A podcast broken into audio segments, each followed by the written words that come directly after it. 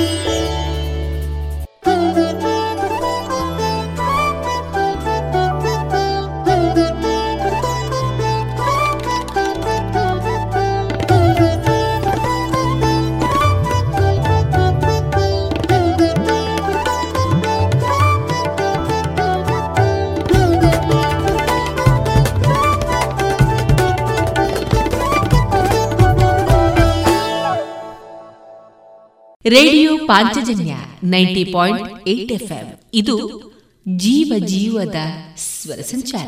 September ಇಪ್ಪತ್ತ ಐದು ಭಾನುವಾರದ ಶುಭಾಶಯಗಳನ್ನ ಎಲ್ಲ ಪ್ರಿಯ ಕೇಳುಗರಿಗೆ ತಿಳಿಸಿದ ನಾನು ತೇಜಸ್ವಿ ರಾಜೇಶ್.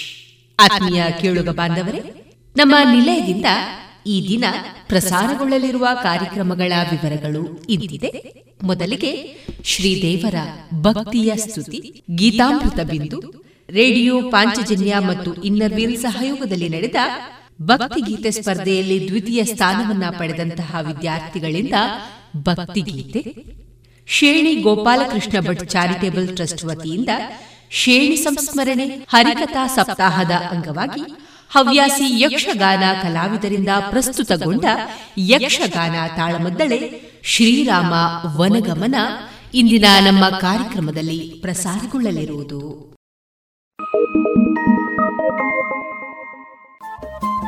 ರೇಡಿಯೋ ಪಾಂಚಜನ್ಯ ತೊಂಬತ್ತು ಬಿಂದು ಎಂಟು ಎಫ್ಎಂ ಸಮುದಾಯ ಬಾನುಲಿ ಕೇಂದ್ರ ಪುತ್ತೂರು. ಇದು ಜೀವ ಜೀವದ ಸ್ವರ ಸಂಚಾರ.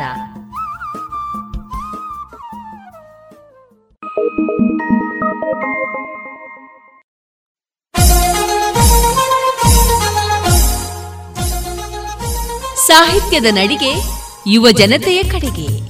ಪುತ್ತೂರು ತಾಲೂಕು ಇಪ್ಪತ್ತ ಒಂದನೆಯ ಕನ್ನಡ ಸಾಹಿತ್ಯ ಸಮ್ಮೇಳನ.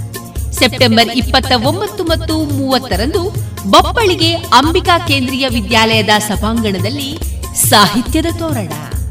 ಡಾಕ್ಟರ್ ಶ್ರೀಧರ್ ಹೆಚ್ಜಿ ಅವರ ಸರ್ವಾಧ್ಯಕ್ಷತೆಯಲ್ಲಿ ವಿವಿಧ ವಿಚಾರಗೋಷ್ಠಿ, ಸಾಂಸ್ಕೃತಿಕ ಸಮಾವೇಶ, ಸಮ್ಮೇಳನಕ್ಕೆ ಚಾಲನೆಯನ್ನ ನೀಡಲಿದ್ದಾರೆ ಡಾಕ್ಟರ್ ನಾಡೋಜ ಮಹೇಶ್ ಜೋಶಿ. ಸಾಹಿತ್ಯ ವೇದಿಕೆಯಲ್ಲಿ ಮೇಳೈಸಲಿದೆ ಕವಿಗೋಷ್ಠಿ, ವಿಚಾರಗೋಷ್ಠಿ, ಯುವ ಸಮಾವೇಶ ಚಿಂತನೆ, ರಂಗಗೀತೆ, ಸಾಧಕರಿಗೆ ಸನ್ಮಾನ. ಬನ್ನಿ, ಸಾಹಿತ್ಯ ಹಬ್ಬದಲ್ಲಿ ಭಾಗಿಯಾಗಿ ಕನ್ನಡಾಂಬೆಯ ಪೂಜೆಯಲ್ಲಿ ಒಂದಾಗಿ. ಎಲ್ಲರಿಗೂ ಸ್ವಾಗತವನ್ನ ಬಯಸುತ್ತಿದೆ ಪುತ್ತೂರು ತಾಲೂಕು ಕನ್ನಡ ಸಾಹಿತ್ಯ ಪರಿಷತ್.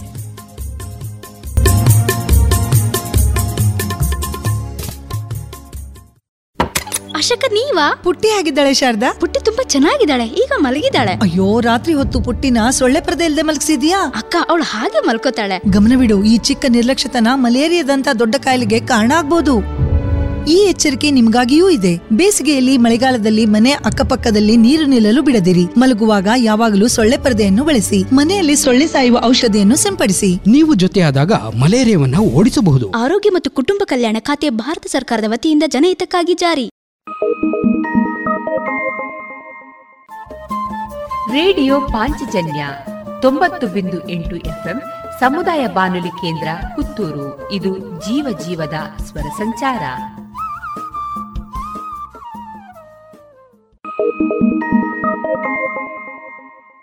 ಇದೀಗ ಮೊದಲಿಗೆ ಶ್ರೀದೇವರ ಭಕ್ತಿಯ ಸ್ತುತಿಯನ್ನ ಆಲಿಸೋಣ.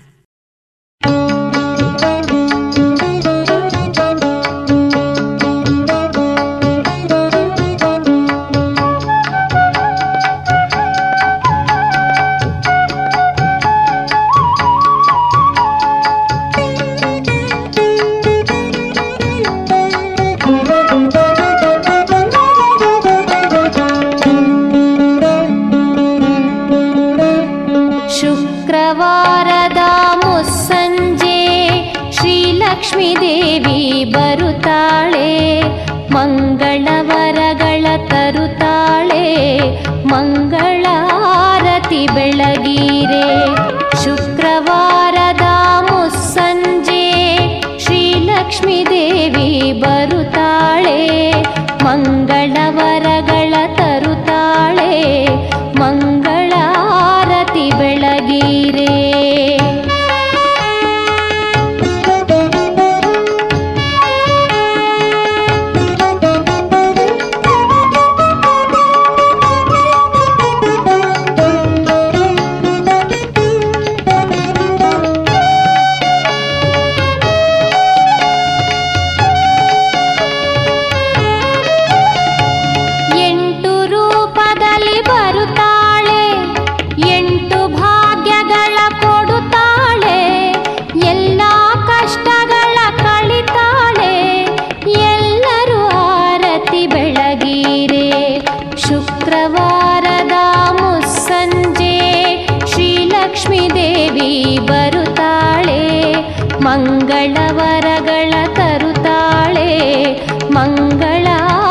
ಮಂಗಳಾರತಿ ಬೆಳಗೀರೆ.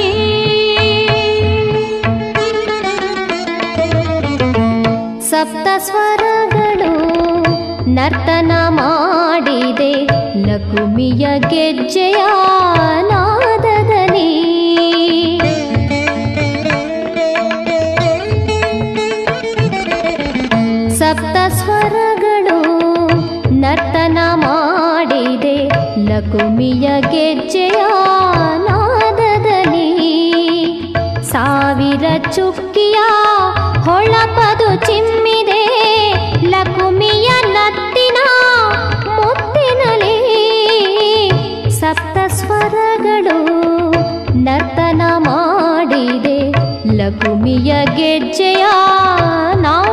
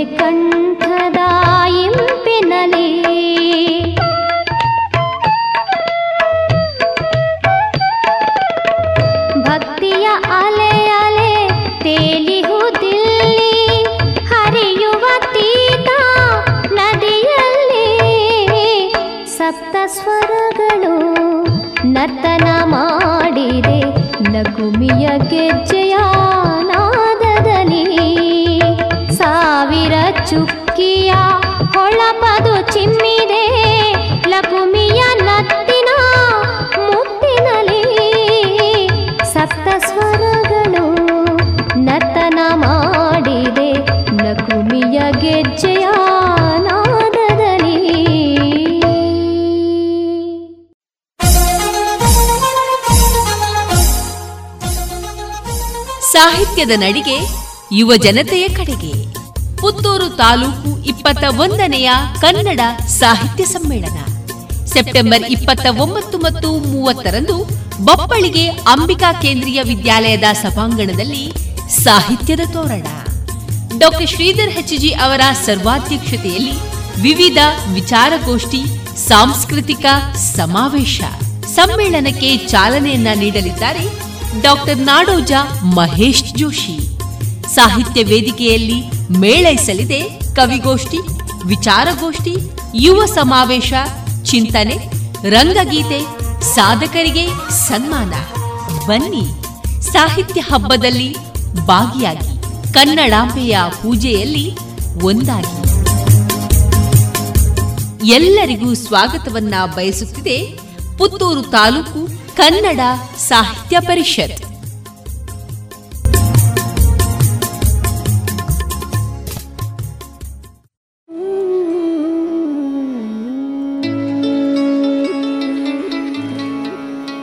ಚಿಂತ್ಯಾಕೆ ಮಾಡುತ್ತಿದ್ದಿ ಚಿನ್ಮಯನಿದ್ದಾನೆ.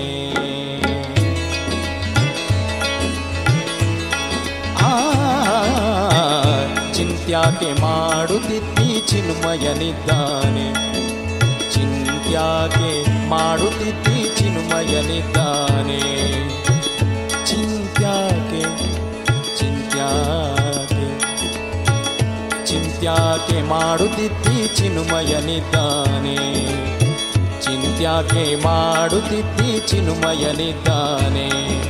ನಿನ್ನ ಚಿಂತೆಯ ಬಿಡಿಸುವ ಗೌರಿ ಕಾಂತನಿದ್ದಾನೆ ನಿನ್ನ ಚಿಂತೆಯ ಬಿಡಿಸುವ ಗೌರಿ ಕಾಂತನಿದ್ದಾನೆ ಚಿಂತ್ಯಾಕೆ ಮಾಡುತ್ತಿದ್ದಿ ಚಿನ್ಮಯನಿದ್ದಾನೆ. ಚಿಂತ್ಯಾಕೆ ಮಾಡುತ್ತಿದ್ದಿ ಚಿನ್ಮಯನಿದ್ದಾನೆ.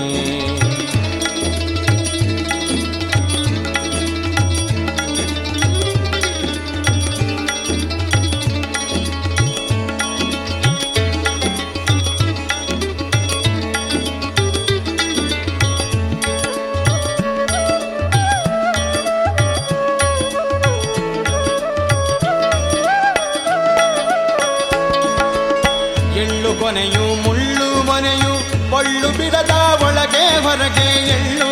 ಕೊನೆಯು, ಮುಳ್ಳು ಮನೆಯು ಪೊಳ್ಳು ಬಿಡದ ಒಳಗೆ, ಹೊರಗೆ ಎಳ್ಳು. ಕೊನೆಯು, ಮುಳ್ಳು ಮನೆಯು. ಎಳ್ಳು, ಕೊನೆಯು, ಮುಳ್ಳು ಮನೆಯು ಪಳ್ಳು ಬಿಡದ ಒಳಗೆ, ಹೊರಗೆ ಎಳ್ಳು ಕೊನೆಯು, ಮುಳ್ಳು ಮನೆಯು. ಎಳ್ಳು ಕೊನೆಯು ಮುಳ್ಳು ಮನೆಯು, ಎಳ್ಳು ಕೊನೆಯು ಮುಳ್ಳು ಮನೆಯು. ಪಳ್ಳು ಬಿಡದ ಒಳಗೆ ಹೊರಗೆ ಎಳ್ಳು ಕೊನೆಯು ಮುಳ್ಳು ಮನೆಯು.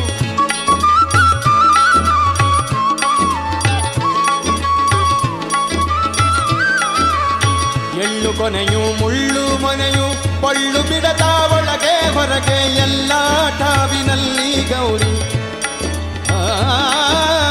ಎಲ್ಲ ಠಾವಿನಲ್ಲಿ ಗೌರಿ. ವಲ್ಲಭನಿದ್ದಾನೆ ಎಲ್ಲ ಠಾವಿನಲ್ಲಿ ಗೌರಿ ವಲ್ಲಭನಿದ್ದಾನೆ ಚಿಂತ್ಯಾಕೆ ಮಾಡುತ್ತಿದ್ದಿ ಚಿನುಮಯನಿದ್ದಾನೆ ಚಿಂತ್ಯಾಕೆ ಮಾಡುತ್ತಿದ್ದಿ ಚಿನುಮಯನಿದ್ದಾನೆ ಚಿಂತ್ಯಾಕೆ ಮಾಡುತ್ತಿದ್ದಿ ಚಿನುಮಯನಿದ್ದಾನೆ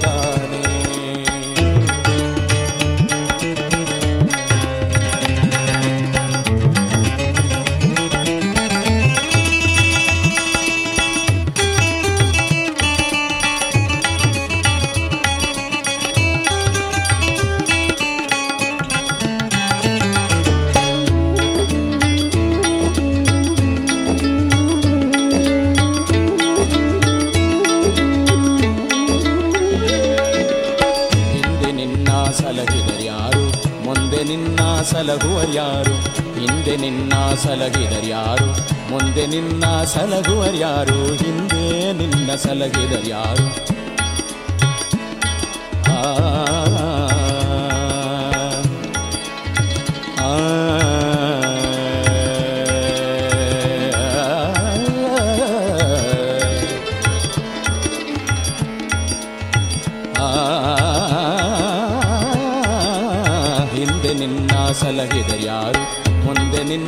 ನಿನ್ನ ಸಲಹುವರ್ಯಾರು ಹಿಂದೆ ನಿನ್ನ ಸಲಹಿದರ್ಯಾರು ಮುಂದೆ ನಿನ್ನ ಸಲಹುವರ್ಯಾರು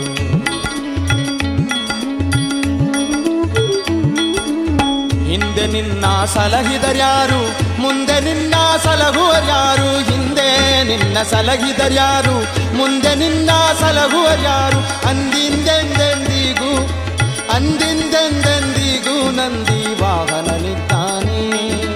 ಅಂದಿಂದೆಂದೆಂದಿಗೂ ಚಿಂತ್ಯಾಕೆ ಮಾಡುತ್ತಿದ್ದಿ ಚಿನುಮಯನಿದ್ದಾನೆ.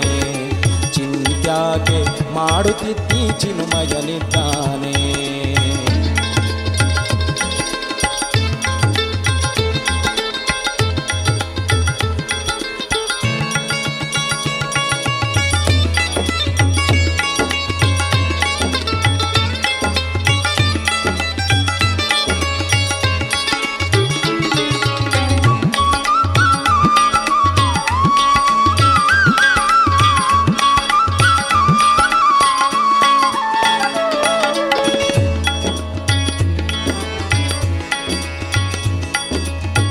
ನಾನು ನೀನು ಎಂಬ ಉಭಯ ಹೀನ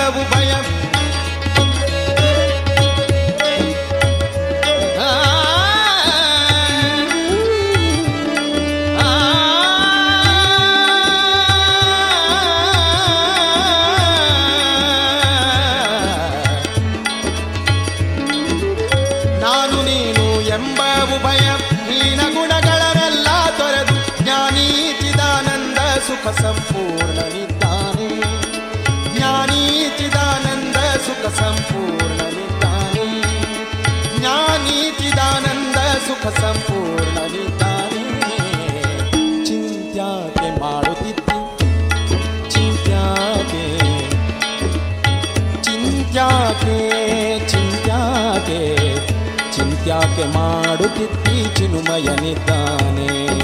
ಚಿಂತ್ಯಾಗೆ ಮಾಡುತ್ತಿದ್ದಿ ಚಿನುಮಯನಿದ್ದಾನೆ.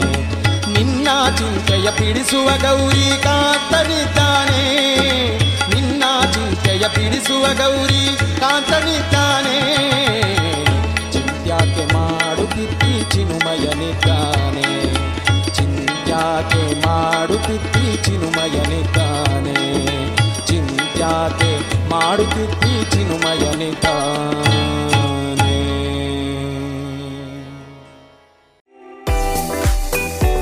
ರುಚಿಕರ ತಿಂಡಿ ತಿನಿಸು, ಉತ್ತಮ ಗುಣಮಟ್ಟದ ಶುಚಿ ರುಚಿ ಆಹಾರ, ಪಾರ್ಸೆಲ್ ಮತ್ತು ಕ್ಯಾಟರಿಂಗ್ ವ್ಯವಸ್ಥೆಯೊಂದಿಗೆ ಕಳೆದ ನಲವತ್ತ ಎರಡು ವರ್ಷಗಳಿಂದ ಕಾರ್ಯನಿರ್ವಹಿಸುತ್ತಿದೆ ಹೋಟೆಲ್ ಹರಿಪ್ರಸಾದ್. ಗ್ರಾಹಕರ ಸೇವೆಗೆ ಸದಾ ಸಿದ್ಧ. ಇಲ್ಲೇ ಭೇಟಿ ಕೊಡಿ ಹೋಟೆಲ್ ನ್ಯೂ ಹರಿಪ್ರಸಾದ್. ಬಳುವಾರು ಪುತ್ತೂರು. ದೂರವಾಣಿ ಸಂಖ್ಯೆ ಎಂಟು ಒಂದು ಸೊನ್ನೆ ಐದು ಸೊನ್ನೆ ಮೂರು ಒಂದು ಏಳು ಒಂಬತ್ತು ಆರು.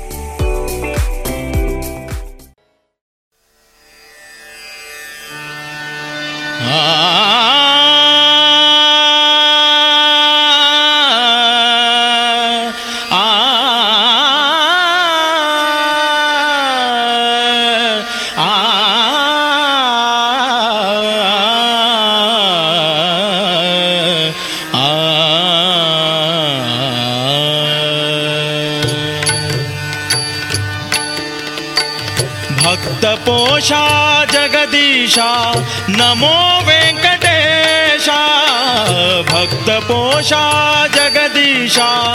नमो वेङ्कटेश पालिसय्य शोकनाशा। जय श्रीनिवासा भक्तपोषा जगदीशा। नमो वेङ्कटेश भक्तपोषा जगदीशा। नमो वेङ्कटेशा पालिसय्य शोकनाशा जय श्रीनिवासा भक्तपोषा जगदीशा। नमो वेङ्कटेशा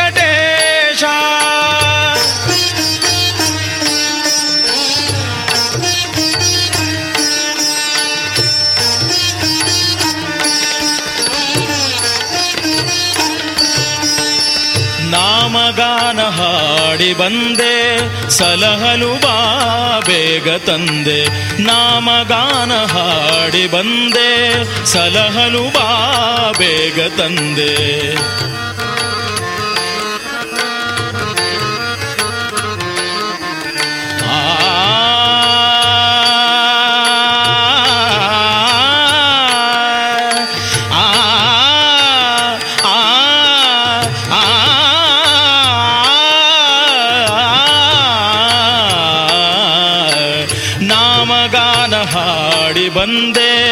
ಸಲಹಲು ಬಾ ಬೇಗ ತಂದೆ ಗೋವಿಂದ ಶುಭದಾಯಕ ಗೋವಿಂದ ಶುಭದಾಯಕ ದಯ ತೋರಿಸು ಸ್ವಾಮಿ ದಯ ತೋರಿಸು ಸ್ವಾಮಿ ಗೋವಿಂದ ಶುಭದಾಯಕ ದಯ ತೋರಿಸು ಸ್ವಾಮಿ ಜಯ ವೆಂಕಟೇಶ ನಮೋ ಶ್ರೀನಿವಾಸ भक्त पोषा जगदीशा नमो वेंकटेशा। भक्त पोषा जगदीशा नमो वेंकट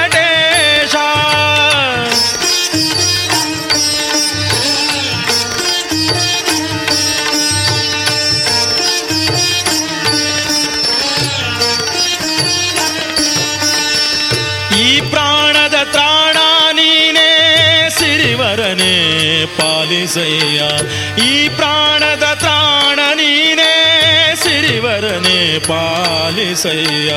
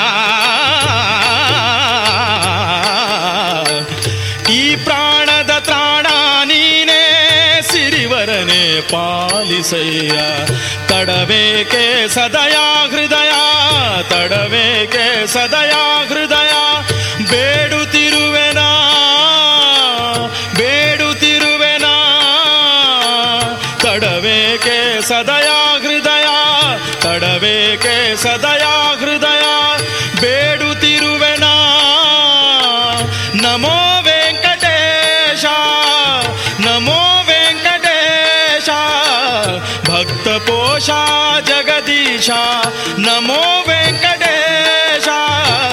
भक्तपोषा जगदीशा। नमो वेङ्कटेश।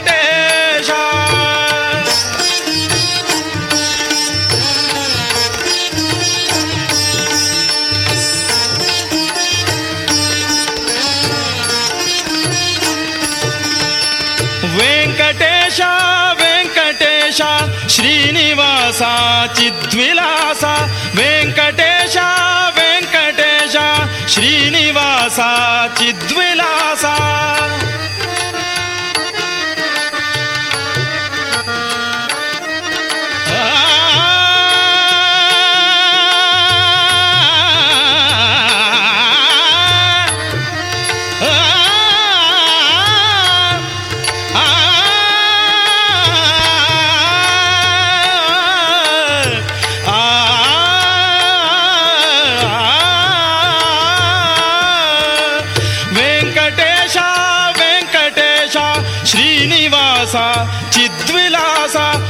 श्रीसुन्दर कृपासार श्रीसुन्दर कृपासार लोकश्रीकरा लोकश्रीकरा।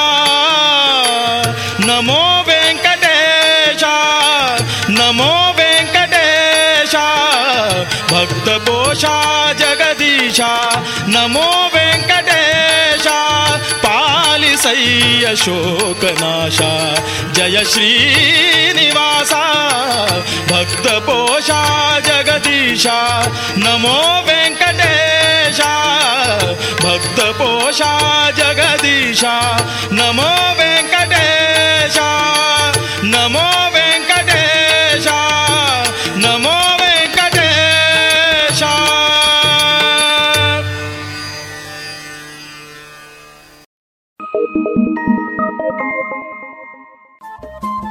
ರೇಡಿಯೋ ಪಾಂಚಜನ್ಯ ತೊಂಬತ್ತು ಬಿಂದು ಎಂಟು ಎಫ್ಎಂ ಸಮುದಾಯ ಬಾನುಲಿ ಕೇಂದ್ರ ಪುತ್ತೂರು. ಇದು ಜೀವ ಜೀವದ ಸ್ವರ ಸಂಚಾರ.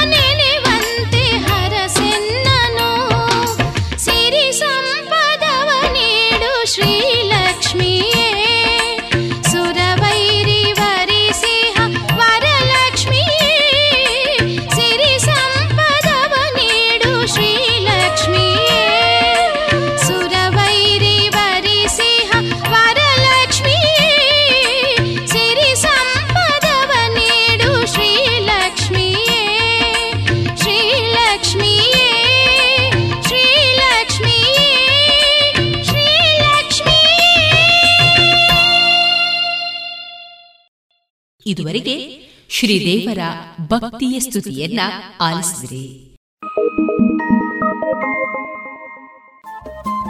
ರೇಡಿಯೋ ಪಾಂಚಜನ್ಯ ತೊಂಬತ್ತು ಬಿಂದು ಎಂಟು ಎಫ್ಎಂ ಸಮುದಾಯ ಬಾನುಲಿ ಕೇಂದ್ರ ಪುತ್ತೂರು. ಇದು ಜೀವ ಜೀವದ ಸ್ವರ ಸಂಚಾರ.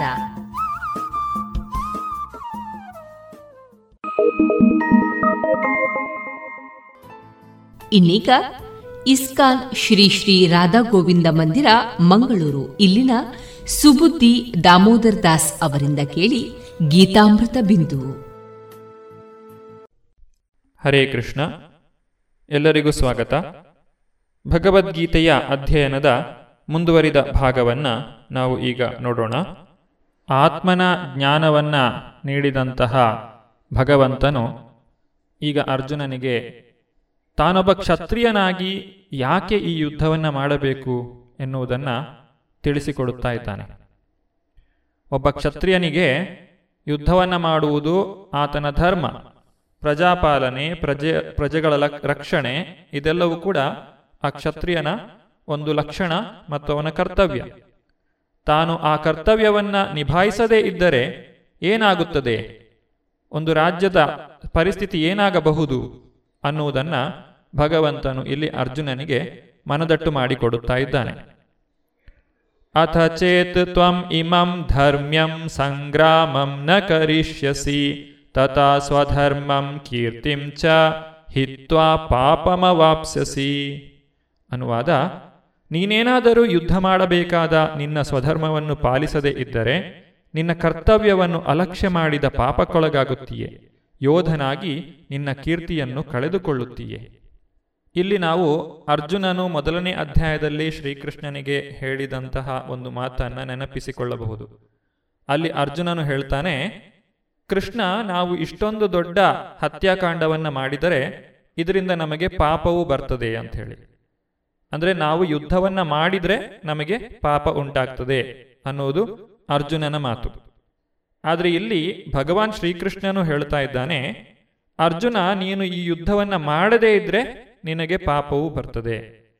ಯಾಕೆ ಈ ರೀತಿಯಾಗಿ ಭಗವಂತ ಹೇಳ್ತಾ ಇದ್ದಾನೆ ಅಂತ ಹೇಳಿದ್ರೆ, ಅರ್ಜುನನು ಕ್ಷತ್ರಿಯನಾಗಿ ತನ್ನ ಪ್ರಜಾಪಾಲನೆಯನ್ನ, ತನ್ನ ಪ್ರಜೆಗಳ ರಕ್ಷಣೆಯನ್ನ ಮಾಡದೆ ಹೋದಾಗ, ತನ್ನ ಒಂದು ಕರ್ತವ್ಯವನ್ನು ನಿಭಾಯಿಸದೆ ಹೋದಾಗ ಅಷ್ಟೂ ಜನರ ಆ ಒಂದು ರಕ್ಷಣೆ ಮಾಡದೇ ಇರುವುದರಿಂದ ಅವರಿಗೆಲ್ಲ ಉಂಟಾಗುವಂತಹ ಆ ಸಮಸ್ಯೆ, ಅವರ ಮೇಲೆ ಉಂಟಾಗುವಂತಹ ಆಕ್ರಮಣ, ಅವರ ಮೇಲೆ ಉಂಟಾಗುವಂತಹ ದೌರ್ಜನ್ಯ ಇದೆಲ್ಲದಕ್ಕೂ ಅರ್ಜುನನೇ ಕಾರಣನಾಗ್ತಾನೆ.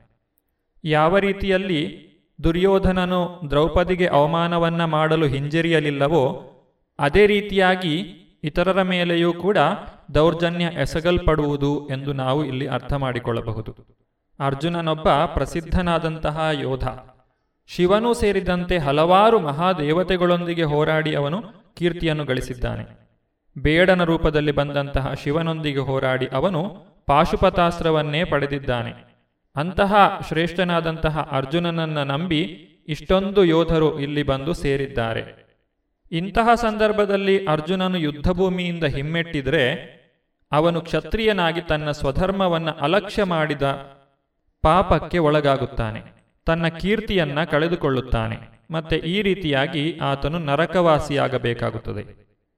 ಹೀಗಾಗಿ ಅರ್ಜುನನು ಯುದ್ಧ ಮಾಡಿದರೆ ನರಕಕ್ಕೆ ಹೋಗುವುದಿಲ್ಲ.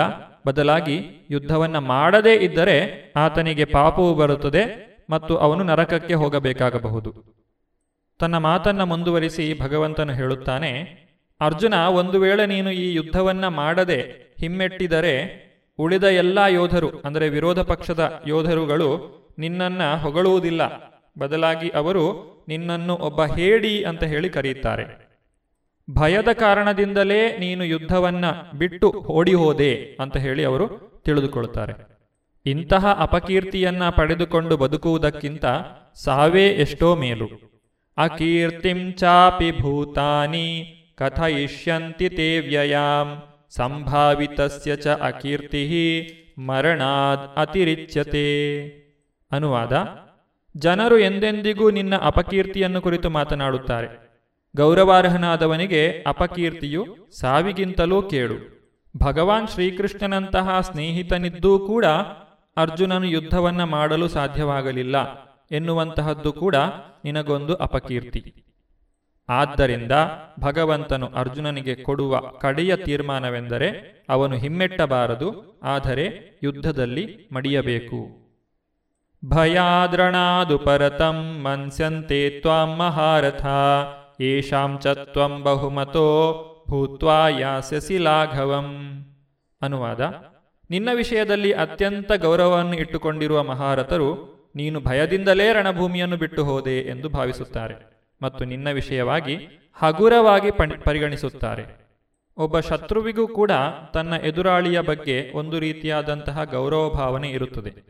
ಆದರೆ ಈಗ ಅರ್ಜುನನು ಯುದ್ಧವನ್ನು ಬಿಟ್ಟು ಓಡಿ ಹೋದರೆ ಆತನ ಶತ್ರುಗಳು ಕೂಡ ಅವನ ಬೇ, ಅವನ ಮೇಲೆ ಇಟ್ಟಿರುವಂತಹ ಗೌರವ ಭಾವನೆಯನ್ನ ಕಳೆದುಕೊಳ್ಳುತ್ತಾರೆ. ಅಷ್ಟೇ ಅಲ್ಲ, ಅರ್ಜುನ ಅವರು ನಿನ್ನನ್ನ ಕೆಟ್ಟ ಮಾತುಗಳಿಂದ ನಿಂದಿಸುತ್ತಾರೆ. ಅವಾಚ್ಯವಾದಾಂಶ್ಚ ಬಹೂನ್ ವದಿಷ್ಯಂತಿ ತವಾಹಿತ, ನಿಂದಂತಸ್ತವ ಸಾಮರ್ಥ್ಯಂ ತಥೋ ದುಃಖತರಂ ನುಕಿಂ ಅನುವಾದ, ನಿನ್ನ ಶತ್ರುಗಳು ನಿನ್ನ ವಿಷಯದಲ್ಲಿ ಅವಾಚ್ಯ ಶಬ್ದಗಳನ್ನಾಡುವರು. ನಿನ್ನ ಸಾಮರ್ಥ್ಯವನ್ನು ನಿಂದಿಸುವರು. ನಿನಗೆ ಇದಕ್ಕಿಂತ ಹೆಚ್ಚು ದುಃಖಕರವಾದದ್ದು ಏನುಂಟು? ಆದ್ದರಿಂದ ಅರ್ಜುನ, ದಯವಿಟ್ಟು ಈ ಅನುಕಂಪವನ್ನು ಬಿಟ್ಟುಬಿಡು. ನಿನ್ನ ಶತ್ರುಗಳನ್ನು ನೀನು ಶತ್ರುಗಳನ್ನಾಗಿಯೇ ನೋಡಬೇಕು. ಏಕೆಂದರೆ ಅವರು ಇಲ್ಲಿ ರಣಭೂಮಿಯಲ್ಲಿ ಬಂದು ನಿಂತಿದ್ದಾರೆ. ಎಲ್ಲ ರೀತಿಯಾದಂತಹ ಸಂಧಾನ ಮಾತುಕತೆಗಳು ಮುಗಿದು ಹೋಗಿವೆ. ಇಲ್ಲಿ ನೀನು ಅನುಕಂಪವನ್ನ ತೋರಿದರೆ, ಅಧರ್ಮವನ್ನ ಸ್ಥಾಪಿಸುವುದರಲ್ಲಿ ನೀನು ಪಾಲುಗೊಂಡ ರೀತಿಯಲ್ಲಿ ಆಗುತ್ತದೆ. ಆದ್ದರಿಂದ ಅರ್ಜುನ, ನೀನು ಎದ್ದೇಳು, ಯುದ್ಧವನ್ನ ಮಾಡು. ಯುದ್ಧದ ಫಲಿತಾಂಶದ ಬಗ್ಗೆ ನೀನು ಹೆಚ್ಚು ಚಿಂತಿಸಬೇಕಾದಂತಹ ಅಗತ್ಯ ಇಲ್ಲ. ಯಾಕಂತ ಹೇಳಿದ್ರೆ, ಯುದ್ಧದಲ್ಲಿ ನೀನು ಗೆದ್ದರೂ ಅಥವಾ ಸೋತರೂ ಎರಡರಲ್ಲೂ ನಿನಗೆ ಲಾಭವೇ ಇದೆ. ಹತೋವಾ ಪ್ರಾಪ್ಸಸಿ ಸ್ವರ್ಗಂ, ಜಿತ್ವಾ ವಾ ಭೋಕ್ಷಸೇ ಮಹಿಂ, ತಸ್ಮಾದುತ್ತಿಷ್ಟ ಕೌಂತೆಯ, ಯುದ್ಧಾಯ ಕೃತ ನಿಶ್ಚಯ. ಅನುವಾದ ಕುಂತಿಯ ಮಗನಾದ ಅರ್ಜುನನೇ, ನೀನು ಯುದ್ಧದಲ್ಲಿ ಮಡೆದು ಸ್ವರ್ಗವನ್ನು ಸೇರುತ್ತೀಯೇ ಅಥವಾ ಗೆದ್ದು ಭೂಮಿಯ ಮೇಲೆ ರಾಜ್ಯವನ್ನು ಅನುಭವಿಸುತ್ತೀಯೇ? ಆದ್ದರಿಂದ ದೃಢ ನಿಶ್ಚಯವಾಗಿ ಎದ್ದೇಳು, ಯುದ್ಧ ಮಾಡು. ಭಗವಂತನು ಅರ್ಜುನನಿಗೆ, ಕ್ಷತ್ರಿಯನಾಗಿ ತಾನು ಯುದ್ಧ ಮಾಡುವುದು ತನ್ನ ಕರ್ತವ್ಯ ಎಂದು ಹೇಳಿದ. ಈ ಯುದ್ಧದಲ್ಲಿ ನೀನು ಗೆದ್ದರೆ ನಿನಗೆ ರಾಜ್ಯವು ದೊರಕುತ್ತದೆ, ಸೋತರೆ ನೀನು ಸ್ವರ್ಗಕ್ಕೆ ಹೋಗುತ್ತೀಯ. ಒಂದು ವೇಳೆ ಯುದ್ಧವನ್ನು ಮಾಡದೇ ಇದ್ರೆ ನಿನಗೆ ಅದು ಅಪಜಯವನ್ನ ಉಂಟು ಮಾಡುತ್ತದೆ ಅದರಿಂದ ನಿನಗೆ ಪಾಪವೂ ಕೂಡ ಬರುತ್ತದೆ ಅಂತ ಹೇಳಿ ತಿಳಿಸುತ್ತಾನೆ. ಇಲ್ಲಿಯವರೆಗೆ ಭಗವಂತನು ಸಕಾಮ ಕರ್ಮದ ಬಗ್ಗೆ ಅರ್ಜುನನಿಗೆ ತಿಳಿಸಿಕೊಟ್ಟಿದ್ದಾನೆ. ಈ ಯುದ್ಧವನ್ನ ಮಾಡಿದರೆ ಯಾರಿಗೂ ಸಂತೋಷ ದೊರಕುವುದಿಲ್ಲ ಅನ್ನುವಂತಹ ಅರ್ಜುನನ ವಾದಕ್ಕೆ ಭಗವಂತನು ಈ ಉತ್ತರವನ್ನ ಕೊಟ್ಟಿದ್ದಾನೆ. ಆದರೆ ಈಗ ಭಗವಂತನು ಅರ್ಜುನನಿಗೆ ನಿಷ್ಕಾಮ ಕರ್ಮಯೋಗದ ಬಗ್ಗೆ ತಿಳಿಸುತ್ತಾ ಇದ್ದಾನೆ. ನಿಷ್ಕಾಮ ಕರ್ಮಯೋಗವನ್ನು ಆಚರಿಸುವುದರಿಂದ ವ್ಯಕ್ತಿಯು ತನ್ನ ಕರ್ಮ ಫಲದ ಬಂಧನದಿಂದ ತಪ್ಪಿಸಿಕೊಳ್ಳಲು ಸಾಧ್ಯವಿದೆ. ಸುಖ ದುಃಖೇ ಸಮೇ ಕೃತ್ವ ಲಾಭಾಲಾಭೌ ಜಯಾ ಜಯೌ ತಥೋ ಯುದ್ಧಾಯ ಯುಜ್ಯಸ್ವ, ನೈವಂ ಪಾಪಮವಾಪ್ಸ್ಯಸಿ. ಅನುವಾದ, ಸುಖ ದುಃಖಗಳನ್ನು, ಲಾಭ ನಷ್ಟಗಳನ್ನು, ಜಯಾಪಜಯಗಳನ್ನು ಪರಿಗಣಿಸದೆ ಯುದ್ಧ ಮಾಡಲೆಂದೇ ಯುದ್ಧ ಮಾಡು. ಹೀಗೆ ಮಾಡಿದರೆ ನಿನಗೆ ಪಾಪದ ಲೇಪವಿಲ್ಲ. ನಮ್ಮ ಐಹಿಕ ಬಂಧನಕ್ಕೆ ಮೂಲ ಕಾರಣ ಕರ್ಮದ ಫಲದಲ್ಲಿ ನಮಗೆ ಇರುವಂತಹ ಆಸಕ್ತಿ. ಆ ಕರ್ಮ ಫಲಕ್ಕೆ ನಾವು ಅಂಟಿಕೊಂಡಿರುವ ಕಾರಣದಿಂದಾಗಿ ನಮಗೆ ಸುಖ ಅಥವಾ ದುಃಖಗಳು ದೊರಕುತ್ತವೆ. ಯಾವ ವ್ಯಕ್ತಿಯು ಈ ಒಂದು ಸುಖ ದುಃಖಗಳಿಂದ ಹೊರಬರಲು ಅಪೇಕ್ಷಿಸುತ್ತಾನೆಯೋ ಆತನು ನಿಷ್ಕಾಮ ಕರ್ಮಯೋಗವನ್ನು ಮಾಡಬೇಕು. ಏನಿದು ನಿಷ್ಕಾಮ ಕರ್ಮ ಯೋಗ ಅಂತ ಹೇಳಿದರೆ, ನಿಷ್ಕಾಮ ಕರ್ಮ ಯೋಗದಲ್ಲಿ ಕರ್ಮದ ಫಲದ ಬಗ್ಗೆ ವ್ಯಕ್ತಿಯು ಚಿಂತಿಸುವುದಿಲ್ಲ. ತನ್ನ ಕರ್ಮದ ಎಲ್ಲ ಫಲಗಳನ್ನು ಆತನು ಭಗವಂತನಿಗೆ ಅರ್ಪಿಸುತ್ತಾನೆ. ಈ ರೀತಿಯಾಗಿ ಮಾಡುವುದರಿಂದ ಕರ್ಮವು ನಮ್ಮನ್ನು ಬಂಧಿಸುವುದಿಲ್ಲ. ಇದು ಮೋಕ್ಷಕ್ಕೆ ದಾರಿ ಮಾಡಿಕೊಡುತ್ತದೆ. ಇದನ್ನೇ ಬುದ್ಧಿಯೋಗ ಎಂದು ಕರೆಯುತ್ತಾರೆ.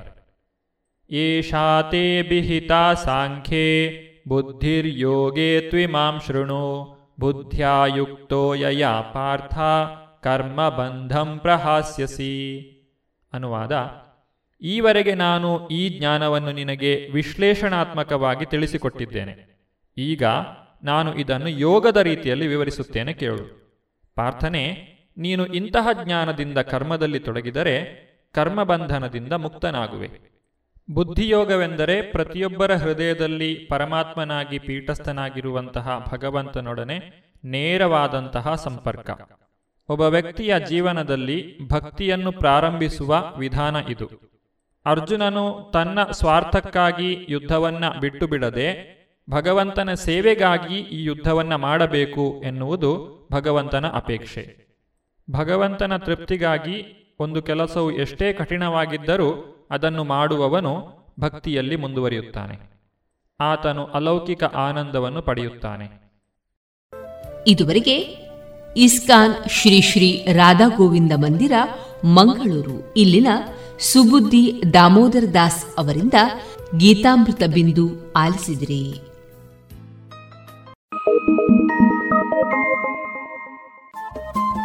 ರೇಡಿಯೋ ಪಾಂಚಜನ್ಯ ತೊಂಬತ್ತು ಬಿಂದು ಎಂಟು ಎಫ್ಎಂ ಸಮುದಾಯ ಬಾನುಲಿ ಕೇಂದ್ರ ಪುತ್ತೂರು. ಇದು ಜೀವ ಜೀವದ ಸ್ವರ ಸಂಚಾರ.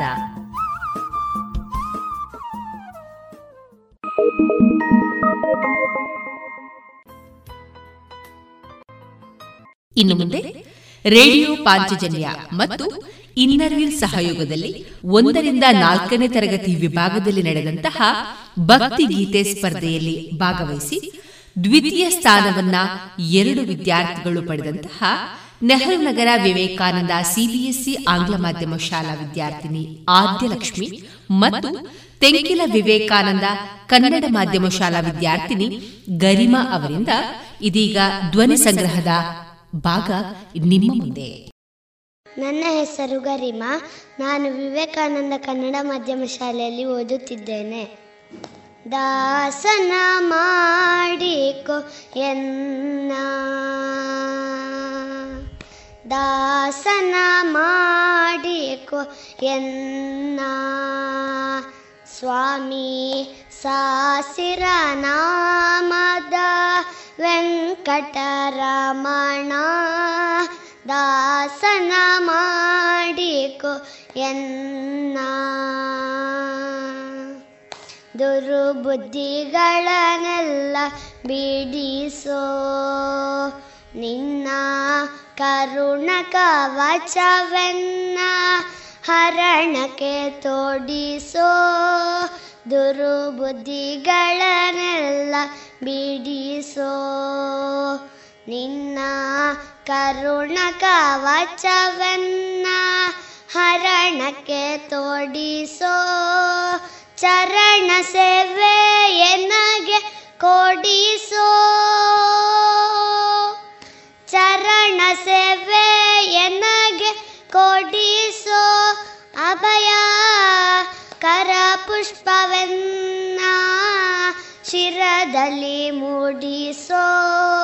ಕರ ಪುಷ್ಪವೆನ್ನ ಶಿರದಲ್ಲಿ ಮೂಡಿಸೋ, ದಾಸನ ಮಾಡಿಕೋ ಎನ್ನ.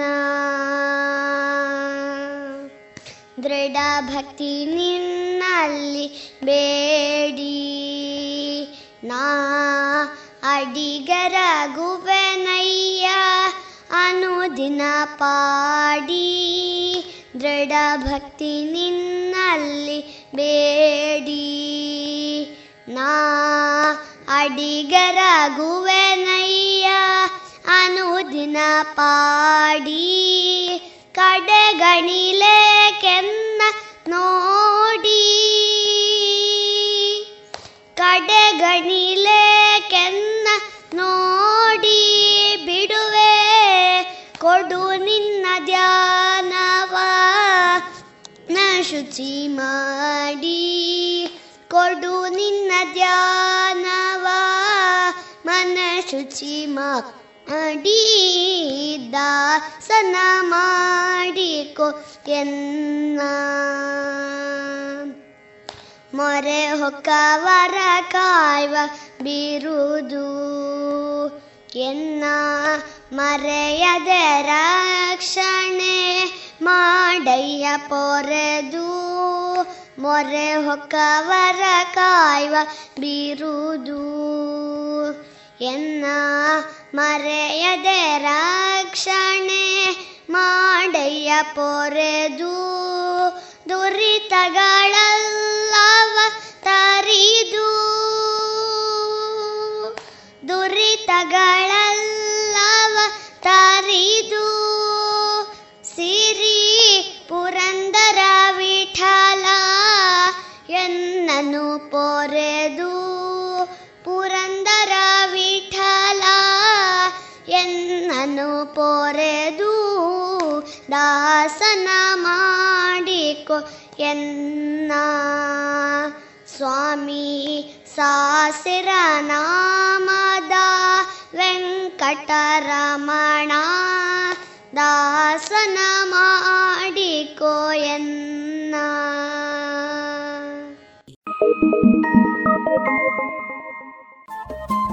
ರೇಡಿಯೋ ಪಾಂಚಜನ್ಯ ತೊಂಬತ್ತು ಬಿಂದು ಎಂಟು ಎಫ್ಎಂ ಸಮುದಾಯ ಬಾನುಲಿ ಕೇಂದ್ರ ಪುತ್ತೂರು. ಇದು ಜೀವ ಜೀವದ ಸ್ವರ ಸಂಚಾರ.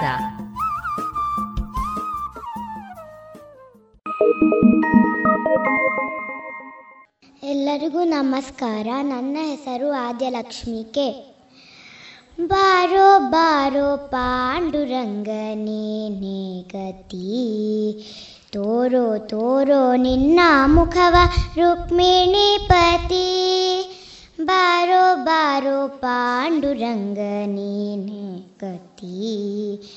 ತೋರೋ ತೋರೋ ನಿನ್ನ ಮುಖವ ರುಕ್ಮಿಣಿ ಪತಿ ಚಂದ್ರಪಾಗ್ರ ತೀರದಲ್ಲಿ ವಾಸವಾಗಿರುವೆ. ಮಂಧರ ಗಿರಿಧರ ಸಿಂಧು ಶಯನ ಅಂದವಾಗಿರುವೆ. ಚಂದ್ರಭಾಗ ತೀರದಲ್ಲಿ ವಾಸವಾಗಿರುವೆ. ಮಂಧರ ಗಿರಿಧರ ಸಿಂಧು ಶಯನ ಅಂದವಾಗಿರುವೆ. ಬಾರೋ ಬಾರೋ ಪಾಂಡುರಂಗನೇನೆ ಗತಿ. ತೋರೋ ತೋರೋ ನಿನ್ನ ಮುಖವ ರುಕ್ಮಿಣಿ ಪತಿ. ಶಂಖಚಕ್ರವನ್ನು ನೀನು ಎಲ್ಲಿ ಇಟ್ಟಿರುವೆ?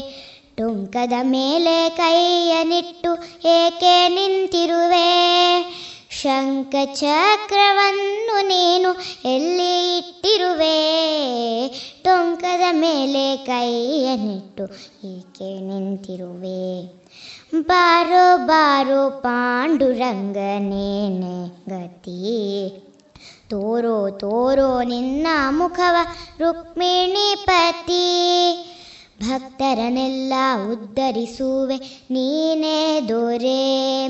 ಭಕ್ತವತ್ಸಲ ನಾರಸಿಂಹ ವಿಠಲ ಹರೇ ಭಕ್ತರನ್ನೆಲ್ಲ ಉದ್ಧರಿಸುವೆ ನೀನೇ ದೊರೆ. ಭಕ್ತವತ್ಸಲ ನಾರಸಿಂಹ ವಿಠಲ ಹರೇ ಬಾರೋ ಬಾರೋ ಪಾಂಡುರಂಗ ನೀನೇ ಗತಿ. ತೋರೋ ತೋರೋ ನಿನ್ನ ಮುಖವ ರುಕ್ಮಿಣಿ ಪತಿ ರುಕ್ಮಿಣಿ ಪತಿ ರುಕ್ಮಿಣಿ ಪತಿ ಇದುವರೆಗೆ ರೇಡಿಯೋ ಪಾಂಚಜನ್ಯ ಮತ್ತು ಇನ್ನರ್ವಿಲ್ ಸಹಯೋಗದಲ್ಲಿ ಒಂದರಿಂದ ನಾಲ್ಕನೇ ತರಗತಿ ವಿಭಾಗದಲ್ಲಿ ನಡೆದಂತಹ ಭಕ್ತಿ ಗೀತೆ ಸ್ಪರ್ಧೆಯಲ್ಲಿ ಭಾಗವಹಿಸಿ ದ್ವಿತೀಯ ಸ್ಥಾನವನ್ನ ಪಡೆದಂತಹ ನೆಹರು ನಗರ ವಿವೇಕಾನಂದ ಸಿಬಿಎಸ್ಇ ಆಂಗ್ಲ ಮಾಧ್ಯಮ ಶಾಲಾ ವಿದ್ಯಾರ್ಥಿನಿ ಆದ್ಯಲಕ್ಷ್ಮಿ ಮತ್ತು ತೆಂಕಿಲ ವಿವೇಕಾನಂದ ಕನ್ನಡ ಮಾಧ್ಯಮ ಶಾಲಾ ವಿದ್ಯಾರ್ಥಿನಿ ಗರಿಮಾ ಅವರಿಂದ ಇದುವರೆಗೆ ಭಕ್ತಿ ಗೀತೆಯನ್ನ ಕೇಳಿದಿರಿ. ರೇಡಿಯೋ ಪಾಂಚಜನ್ಯ ತೊಂಬತ್ತು ಬಿಂದು ಎಂಟು ಎಫ್ಎಂ ಸಮುದಾಯ ಬಾನುಲಿ ಕೇಂದ್ರ ಪುತ್ತೂರು. ಇದು ಜೀವ ಜೀವದ ಸ್ವರ ಸಂಚಾರ.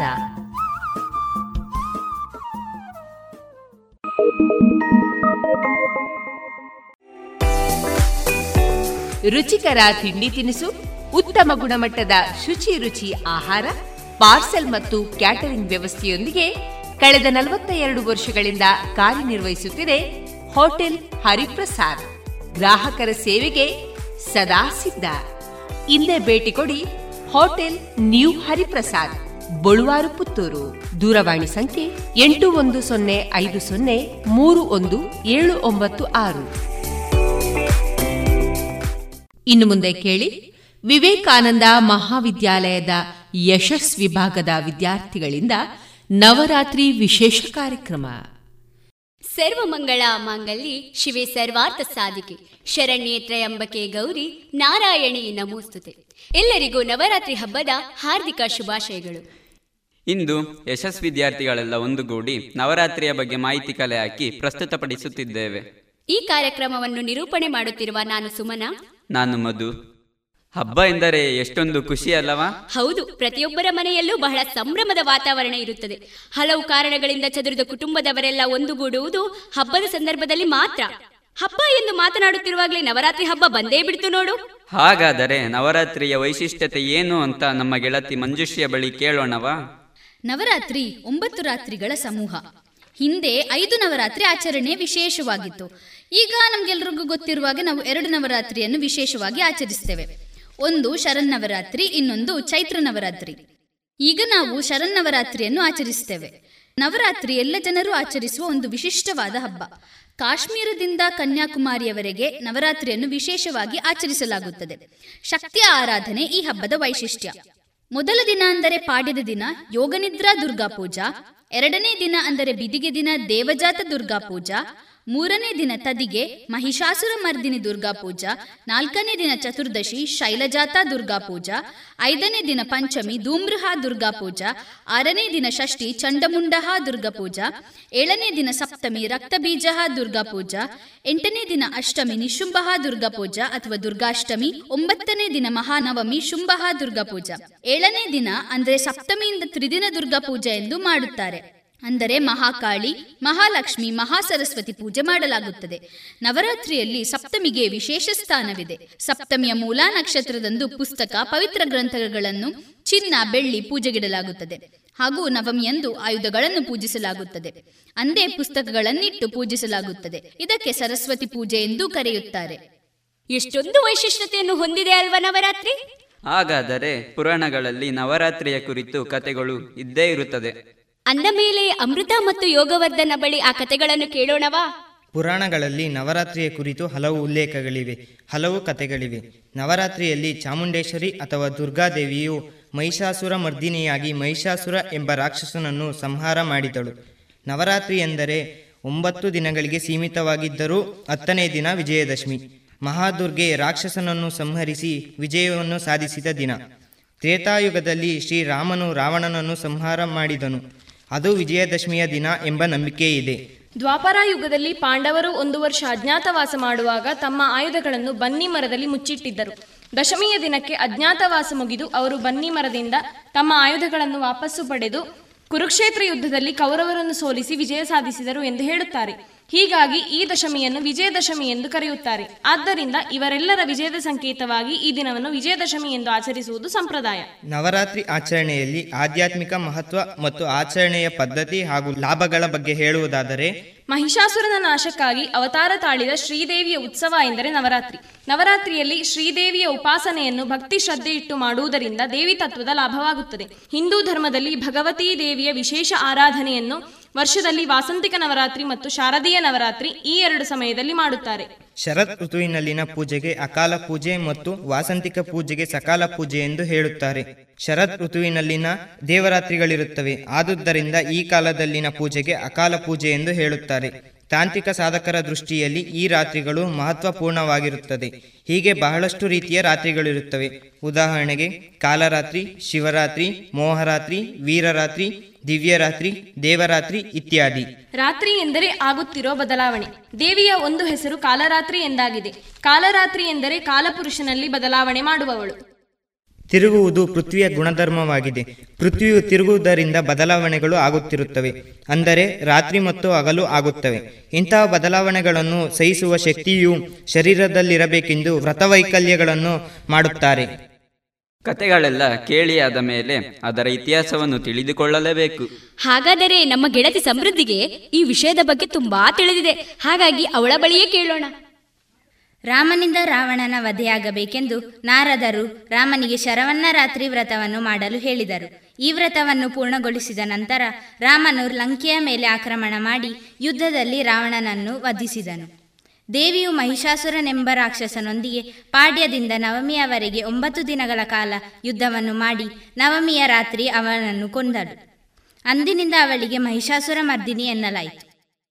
ನವರಾತ್ರಿ ಅಂದ ಮೇಲೆ ನವದುರ್ಗೆಯರ ಬಗ್ಗೆ ತಿಳಿದುಕೊಳ್ಳಲೇಬೇಕು. ಅಭಿರಾಮ್ ಈಗ ನವದುರ್ಗೆಯರ ಬಗ್ಗೆ ಕಿರುಪರಿಚಯ ಮಾಡುತ್ತಾನೆ. ಕೇಳೋಣ. ಮಾರ್ಕಂಡೇಯ ಋಷಿಗಳು ಬರೆದಿರುವ ದುರ್ಗಸಪ್ತಶತಿ ಎಂಬ ಗ್ರಂಥವು ತಂತ್ರ ಮತ್ತು ಮಂತ್ರ ಈ ಎರಡು ಮಾರ್ಗಗಳಲ್ಲಿ ಪ್ರಸಿದ್ಧವಾಗಿದ್ದು ಭಾರತದಲ್ಲಿ ಇಂದು ಲಕ್ಷಾಂತರ ಜನರು ಸಪ್ತಶತಿ ಪಠಣ ಮಾಡುತ್ತಿರುವುದು ಕಂಡುಬರುತ್ತದೆ. ಭಗವಾನ್ ಹಿರಣ್ಯಗರ್ಭ ಮುನಿಗಳು ಮಂತ್ರಯೋಗ ಸಮೀಕ್ಷೆಯಲ್ಲಿ ಹೇಳಿರುವ ಈ ಶ್ರೀ ದುರ್ಗ ಸಪ್ತಶತಿಯಲ್ಲಿನ ದೇವಿಯ ಹೆಸರುಗಳು ಶೈಲಪುತ್ರಿ ಬ್ರಹ್ಮಚಾರಿಣಿ ಚಂದ್ರಘಂಟ ಕೂಷ್ಮಾಂಡ ಸ್ಕಂದಮ ಕಾತ್ಯಾಯಿನಿ ಕಾಲರಾತ್ರಿ ಸಿದ್ಧಿದಾತ್ರಿ ಮಹಾಗೌರಿ.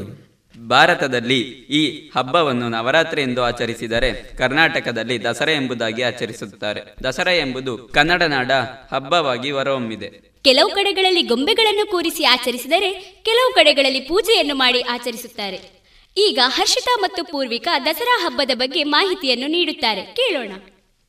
ಮಹಿಷಾಸುರನ ಮಾಯೆಯನ್ನು ಗುರುತಿಸಿ ಅವನ ಸುರಿಪಾಶದಿಂದ ಮುಕ್ತರಾಗಲು ಅವಶ್ಯಕತೆ ಇದೆ. ಇದಕ್ಕಾಗಿ ನವರಾತ್ರಿ ಒಂಬತ್ತು ದಿನ ಶಕ್ತಿ ಉಪಾಸನೆಯನ್ನು ಮಾಡಬೇಕು. ದಶಮಿಯಂದು ವಿಜಯೋತ್ಸವವನ್ನು ಆಚರಿಸಬೇಕು. ಇದನ್ನೇ ದಸರಾ ದಶಹರ ವಿಜಯದಶಮಿ ಎನ್ನುತ್ತಾರೆ. ದಸರಾ ಎನ್ನುವ ಶಬ್ದದ ಒಂದು ವ್ಯುತ್ಪತ್ತಿಯು ದಶಹರ ಎಂದು ಇದೆ. ದಶ ಎಂದರೆ ಹತ್ತು ಹರ ಎಂದರೆ ಸೋತಿವೆ. ದಸರದ ಮೊದಲ ಒಂಬತ್ತು ದಿನಗಳ ನವರಾತ್ರಿಗಳಲ್ಲಿ ಹತ್ತು ದಿಕ್ಕುಗಳ ದೇವಿಯ ಶಕ್ತಿಯಿಂದ ಸಂಪನ್ನವಾಗಿರುತ್ತವೆ ಮತ್ತು ನಿಯಂತ್ರಣಕ್ಕೊಳಪಟ್ಟಿರುತ್ತವೆ. ಅಂದರೆ ಹತ್ತು ದಿಕ್ಕುಗಳಲ್ಲಿನ ದಿಕ್ಪಾಲಕರು ಗಣರು ಮುಂತಾದವರ ಮೇಲೆ ನಿಯಂತ್ರಣವಿರುತ್ತದೆ. ಹತ್ತು ದಿಕ್ಕುಗಳ ಮೇಲೆ ವಿಜಯವು ದೊರಕಿರುತ್ತದೆ. ಇದಕ್ಕೆ ಸಂಬಂಧಪಟ್ಟಂತೆ ಈ ದಿನಕ್ಕೆ ದಶಹರ ದಸರಾ ವಿಜಯದಶಮಿ ಮುಂತಾದ ಹೆಸರುಗಳಿವೆ. ಆಯುಧ್ ಪೂಜೆ ಅಂದರೇನು? ಅಂದರೆ ಈ ದಿನ ರಾಜರು ಸಾಮಂತರು ಸರದಾರರು ತಮ್ಮ ತಮ್ಮ ಶಸ್ತ್ರಗಳನ್ನು ಸ್ವಚ್ಛಗೊಳಿಸಿ ಸಾಲಾಗಿ ಇಟ್ಟು ಪೂಜೆ ಮಾಡುತ್ತಾರೆ. ಹಾಗೆಯೇ ರೈತರು ಮತ್ತು ಕುಶಲ ಕಾರ್ಮಿಕಗಳು ತಮ್ಮ ತಮ್ಮ ಶಸ್ತ್ರಗಳ ಪೂಜೆಯನ್ನು ಮಾಡುತ್ತಾರೆ. ಕೆಲವರು ಈ ಪೂಜೆಯನ್ನು ನಮಾಮಿ ಎಂದು ಮಾಡುತ್ತಾರೆ. ರಾಜರ ವಿಜಯದ ಹಬ್ಬವಾಗಿರುವುದರಿಂದ ಈ ದಿನ ರಾಜರಿಗೆ ವಿಶೇಷ ವಿಧಿಯನ್ನು ಹೇಳಲಾಗಿದೆ. ಇದು ವಿಜಯದ ಪರಾಕ್ರಮದ ಹಬ್ಬವಾಗಿರುವುದರಿಂದ ಅರ್ಜುನನು ಅಜ್ಞಾತವಾಸದಲ್ಲಿ ಶಮಿಯ ಉಡಿಯಲ್ಲಿ ಇಟ್ಟ ಶಸ್ತ್ರಗಳನ್ನು ತೆಗೆದು ವಿರಾಟನ ಗೋವುಗಳನ್ನು ಸೆರೆ ಹಿಡಿದು ಕೌರವ ಸೈನ್ಯದ ಮೇಲೆ ಆಕ್ರಮಣ ಮಾಡಿ ಇದೇ ದಿನ ವಿಜಯವನ್ನು ಸಂಪಾದಿಸಿದ್ದರು. ಈ ದಿನದಂದೇ ಶ್ರೀರಾಮಚಂದ್ರನು ರಾವಣನ ಮೇಲೆ ವಿಜಯ ಪಡೆದು ಆತನನ್ನು ವಧಿಸಿದನು ಎಂದು ನಂಬಲಾಗುತ್ತದೆ. ಈ ಘಟನೆಗಳ ಸಂಕೇತವಾಗಿ ಈ ದಿನಕ್ಕೆ ವಿಜಯದಶಮಿ ಎಂದು ಹೆಸರು ಬಂದಿದೆ. ಹಾಗೆ ನೋಡಿದರೆ ಈ ಹಬ್ಬವು ಬಹಳ ಪ್ರಾಚೀನ ಕಾಲದಿಂದ ನಡೆದು ಬಂದಂತಿದೆ. ಪ್ರಾರಂಭದ ಕಾಲದಲ್ಲಿ ಇದು ಕೃಷಿಗೆ ಸಂಬಂಧಪಟ್ಟ ಒಂದು ಲೋಕೋತ್ಸವವಾಗಿದೆ. ಮಳೆಗಾಲದಲ್ಲಿ ಬಿತ್ತಿದ ಪ್ರಥಮ ಪೈರು ಮನೆಗೆ ಬಂದಾಗ ರೈತರು ಈ ಉತ್ಸವವನ್ನು ಆಚರಿಸುತ್ತಿದ್ದರು. ಕಲಶ ಸ್ಥಾಪನೆಯ ದಿನ ಕಲಶದ ಕೆಳಗೆ ಪೀಠದಲ್ಲಿ ಒಂಬತ್ತು ಧಾನ್ಯಗಳನ್ನು ಬಿತ್ತುತ್ತಾರೆ. ದಸರಾದಂದು ಈ ಧಾನ್ಯಗಳ ಮೊಳಕೆಗಳನ್ನು ತೆಗೆದು ದೇವರಿಗೆ ಅರ್ಪಿಸುತ್ತಾರೆ. ಅನೇಕ ಕಡೆಗಳಲ್ಲಿ ಗದ್ದೆಗಳಲ್ಲಿ ಬೆಳೆದ ಭತ್ತದ ತೆನೆಗಳನ್ನು ಕೊಯ್ದು ತಂದು ಅವುಗಳನ್ನು ಮನೆಯ ಪ್ರದೇಶ ದ್ವಾರಕ್ಕೆ ತೋರಣದಂತೆ ಕಟ್ಟುತ್ತಾರೆ. ಈ ಪದ್ಧತಿಯಿಂದ ಕೃಷಿಗೆ ಸಂಬಂಧಪಟ್ಟ ಈ ಹಬ್ಬದ ಸ್ವರೂಪ ಸ್ಪಷ್ಟವಾಗುತ್ತದೆ. ಮುಂದೆ ಈ ಹಬ್ಬಕ್ಕೆ ಧಾರ್ಮಿಕ ಸ್ವರೂಪವನ್ನು ಕೊಡಲಾಯಿತು ಮತ್ತು ಇತಿಹಾಸ ಕಾಲದಲ್ಲಿ ಇದು ರಾಜಕೀಯ ಸ್ವರೂಪ ಹಬ್ಬವಾಯಿತು. ದಸರಾ ಹಬ್ಬದ ಬಗ್ಗೆ ತಿಳಿದುಕೊಂಡ ಮೇಲೆ ಅದರ ಮಹತ್ವವನ್ನು ತಿಳಿದುಕೊಳ್ಳಲೇಬೇಕು. ಹಾಗಾದರೆ ನನ್ನ ತಮ್ಮ ಕೀರ್ತನ್ ಬಳಿ ದಸರಾ ಹಬ್ಬದ ಮಹತ್ವದ ಬಗ್ಗೆ ಕೇಳೋಣ. ಜಗತ್ತಿನಲ್ಲಿ ಯಾವಾಗ ತಾಮಸಿಕ, ಅಸೂರಿ ಮತ್ತು ಕ್ರೂರ ಜನರು ಪ್ರಬಲರಾಗಿ ಸಾತ್ವಿಕ ಮತ್ತು ಧರ್ಮನಿಷ್ಠ ಸಜ್ಜನರನ್ನು ಪೀಡಿಸುತ್ತಾರೆಯೋ ಆಗ ದೇವಿಯು ಧರ್ಮ ಸಂಸ್ಥಾಪನೆಗಾಗಿ ಪುನಃ ಪುನಃ ಅವತಾರ ತಾಳುತ್ತಾಳೆ. ಇದು ಆ ದೇವಿಯ ವ್ರತವಾಗಿದೆ. ನವರಾತ್ರಿಯಲ್ಲಿ ದೇವಿ ತತ್ವವು ಎಂದಿಗಿಂತ ಸಾವಿರ ಪಟ್ಟು ಹೆಚ್ಚು ಕಾರ್ಯನಿರತವಾಗಿರುತ್ತದೆ. ದೇವಿ ತತ್ವದ ಲಾಭವನ್ನು ಆದಷ್ಟು ಹೆಚ್ಚು ಪಡೆದುಕೊಳ್ಳಲು ನವರಾತ್ರಿಯ ಕಾಲದಲ್ಲಿ ಶ್ರೀ ದುರ್ಗಾ ದೇವಿಯೈ ನಮಃ ಎಂಬ ನಾಮಜಪವನ್ನು ಆದಷ್ಟು ಹೆಚ್ಚು ಮಾಡಬೇಕು. ನವರಾತ್ರಿ ವ್ರತವನ್ನು ಆಚರಿಸುವ ಪದ್ಧತಿ. ಅಖಂಡ ದೀಪ ಪ್ರಜ್ವಲನೆ, ಅಂದರೆ ನವರಾತ್ರಿ ಒಂಬತ್ತು ದಿನಗಳಲ್ಲಿಯೂ ಸತತವಾಗಿ ದೀಪವನ್ನು ಉರಿಸುವುದು ಶ್ರೀದೇವಿಯ ಮಹಾತ್ಮೆಯ ಪಠಣ, ಸಪ್ತಶತಿ ಪಾಠ, ದೇವಿ ಭಾಗವತ, ಬ್ರಹ್ಮಾಂಡ ಪುರಾಣಗಳಲ್ಲಿನ ಲಲಿತೋಪಾಖ್ಯಾನವನ್ನು ಹೇಳುವುದು, ಲಲಿತ ಪೂಜೆ, ಸರಸ್ವತಿ ಪೂಜೆ, ಉಪವಾಸ, ಜಾಗರಣೆ ಮುಂತಾದ ವಿವಿಧ ಕಾರ್ಯಕ್ರಮಗಳನ್ನು ನಡೆಸಿ ಅವರವರ ಶಕ್ತಿ ಸಾಮರ್ಥ್ಯಕ್ಕನುಸಾರವಾಗಿ ನವರಾತ್ರಿ ಮಹೋತ್ಸವವನ್ನು ಆಚರಿಸುತ್ತಾರೆ. ಈ ಹಬ್ಬವು ಕೆಟ್ಟ ಶಕ್ತಿಯ ಮೇಲೆ ಒಳ್ಳೆಯ ಶಕ್ತಿಯ ವಿಜಯವನ್ನು ಸೂಚಿಸುತ್ತದೆ. ನಾವು ಹಿಂದೂ ಪುರಾಣಗಳಲ್ಲಿ ನೋಡಿದರೆ ಈ ದಿನ ದುರ್ಗಾದೇವಿಯು ಮಹಿಷಾಸುರ ಎಂಬ ರಾಕ್ಷಸನನ್ನು ಭೂಮಿಯಿಂದ ಹೊರಹಾಕಿದಳು ಎಂದು ಹೇಳುತ್ತದೆ. ಅಂತೆಯೇ ಇತರ ಸಂಪ್ರದಾಯಗಳು ಈ ದಿನದಂದು ರಾಕ್ಷಸರಾಜ ರಾವಣನನ್ನು ರಾಮನು ನಿರ್ಮೂಲನೆ ಮಾಡಿದನು ಎಂದು ನಂಬುತ್ತಾರೆ. ಕತ್ತಲೆಯ ಮೇಲೆ ಬೆಳಕು ಸುಳ್ಳಿನ ಮೇಲೆ ಸತ್ಯ ಮತ್ತು ಕೆಡುಕಿನ ಮೇಲೆ ಒಳ್ಳೆಯದು ಎಂಬ ಫಲಿತಾಂಶ ದಸರಾ ಹಬ್ಬದ ಮಹತ್ವವಾಗಿದೆ. ಈ ಕಾರ್ಯಕ್ರಮವನ್ನು ಪ್ರಸ್ತುತಪಡಿಸಲು ಸಹಕರಿಸಿದವರು ಪ್ರಥಮ ಪಿಯುಸಿ ಯಶಸ್ ವಿದ್ಯಾರ್ಥಿಗಳಾದ ಹರ್ಷಿತಾ ಪೂರ್ವಿಕಾ ಯೋಗವರ್ಧನ್ ಕೀರ್ತನ್. ಹಾಗೂ ದ್ವಿತೀಯ ಪಿಯುಸಿ ಯಶಸ್ ವಿದ್ಯಾರ್ಥಿಗಳಾದ ಸುಮನ ಮಧು ಅಮೃತ ಅಭಿರಾಮ್ ಮಂಜುಶ್ರೀ ಸಮೃದ್ಧಿ. ಧನ್ಯವಾದಗಳು. ಧನ್ಯವಾದಗಳು. ಇದುವರೆಗೆ ವಿವೇಕಾನಂದ ಮಹಾವಿದ್ಯಾಲಯದ ಯಶಸ್ ವಿಭಾಗದ ವಿದ್ಯಾರ್ಥಿಗಳಿಂದ ನವರಾತ್ರಿ ವಿಶೇಷ ಕಾರ್ಯಕ್ರಮವನ್ನ ಕೇಳಿದಿರಿ.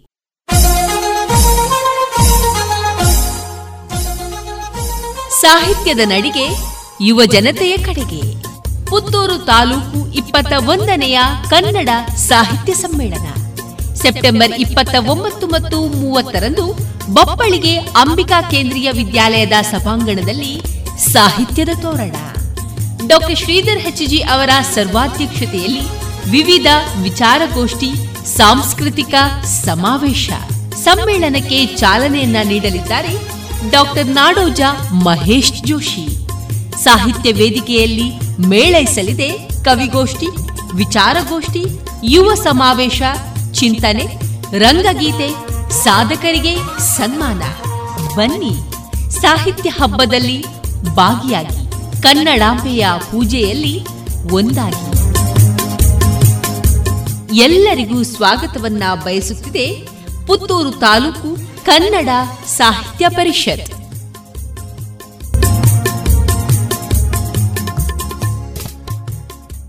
ಇನ್ನು ಮುಂದೆ ಕೇಳಿ ಯಕ್ಷಗಾನ ತಾಳಮದ್ದಳೆ ಪ್ರಸಂಗ ಶ್ರೀರಾಮ ವನಗಮನ.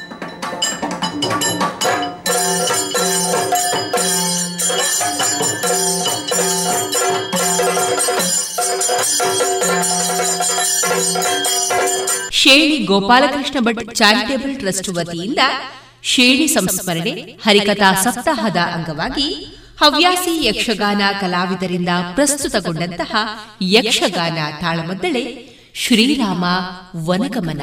ಇದೀಗ ನಮ್ಮ ರೇಡಿಯೋ ಪಾಂಚಜನ್ಯದಲ್ಲಿ ಸಹ ಬಿತ್ತರಗೊಳ್ಳಲಿದೆ. ಈ ತಾಳಮದ್ದಳೆಯಲ್ಲಿ ಭಾಗವತರಾಗಿ ಪುಂಡಿಕಾಯಿ ಗೋಪಾಲಕೃಷ್ಣ ಭಟ್, ಚೆಂಡೆ ಮತ್ತು ಮದ್ದಳೆಯಲ್ಲಿ ಮುರಾರಿ ಕಡಂಬಳಿತಾಯ ಮತ್ತು ವೇದವ್ಯಾಸ ಅರ್ಥಧಾರಿಗಳ ಪಾತ್ರದಲ್ಲಿ ದಶರಥನಾಗಿ ಪಿವಿ ರಾವ್, ಶ್ರೀರಾಮನಾಗಿ ನಾಕಾರಂತ ಪೆರಾಜೆ, ಲಕ್ಷ್ಮಣನಾಗಿ ಗುಡ್ಡಪ್ಪ ಬಲ್ಯ, ಕೈಕೈಯಾಗಿ ಶುಭ ಜೇಸಿ ಅಡಿಗ ಮತ್ತು ಮಂತರ ಆಗಿ ಕಿಶೋರಿ ದುಗ್ಗಪ್ಪ. ಇದೀಗ ಕೇಳಿ ಯಕ್ಷಗಾನ ತಾಳಮದ್ದಳೆ ಶ್ರೀರಾಮ ವನಗಮನ. ಈ ತಾಳಮದ್ದಳೆಯ ಸಂಯೋಜನೆ ಶ್ರೀಯುತ ಭಾಸ್ಕರ ಬಾರ್ಯ.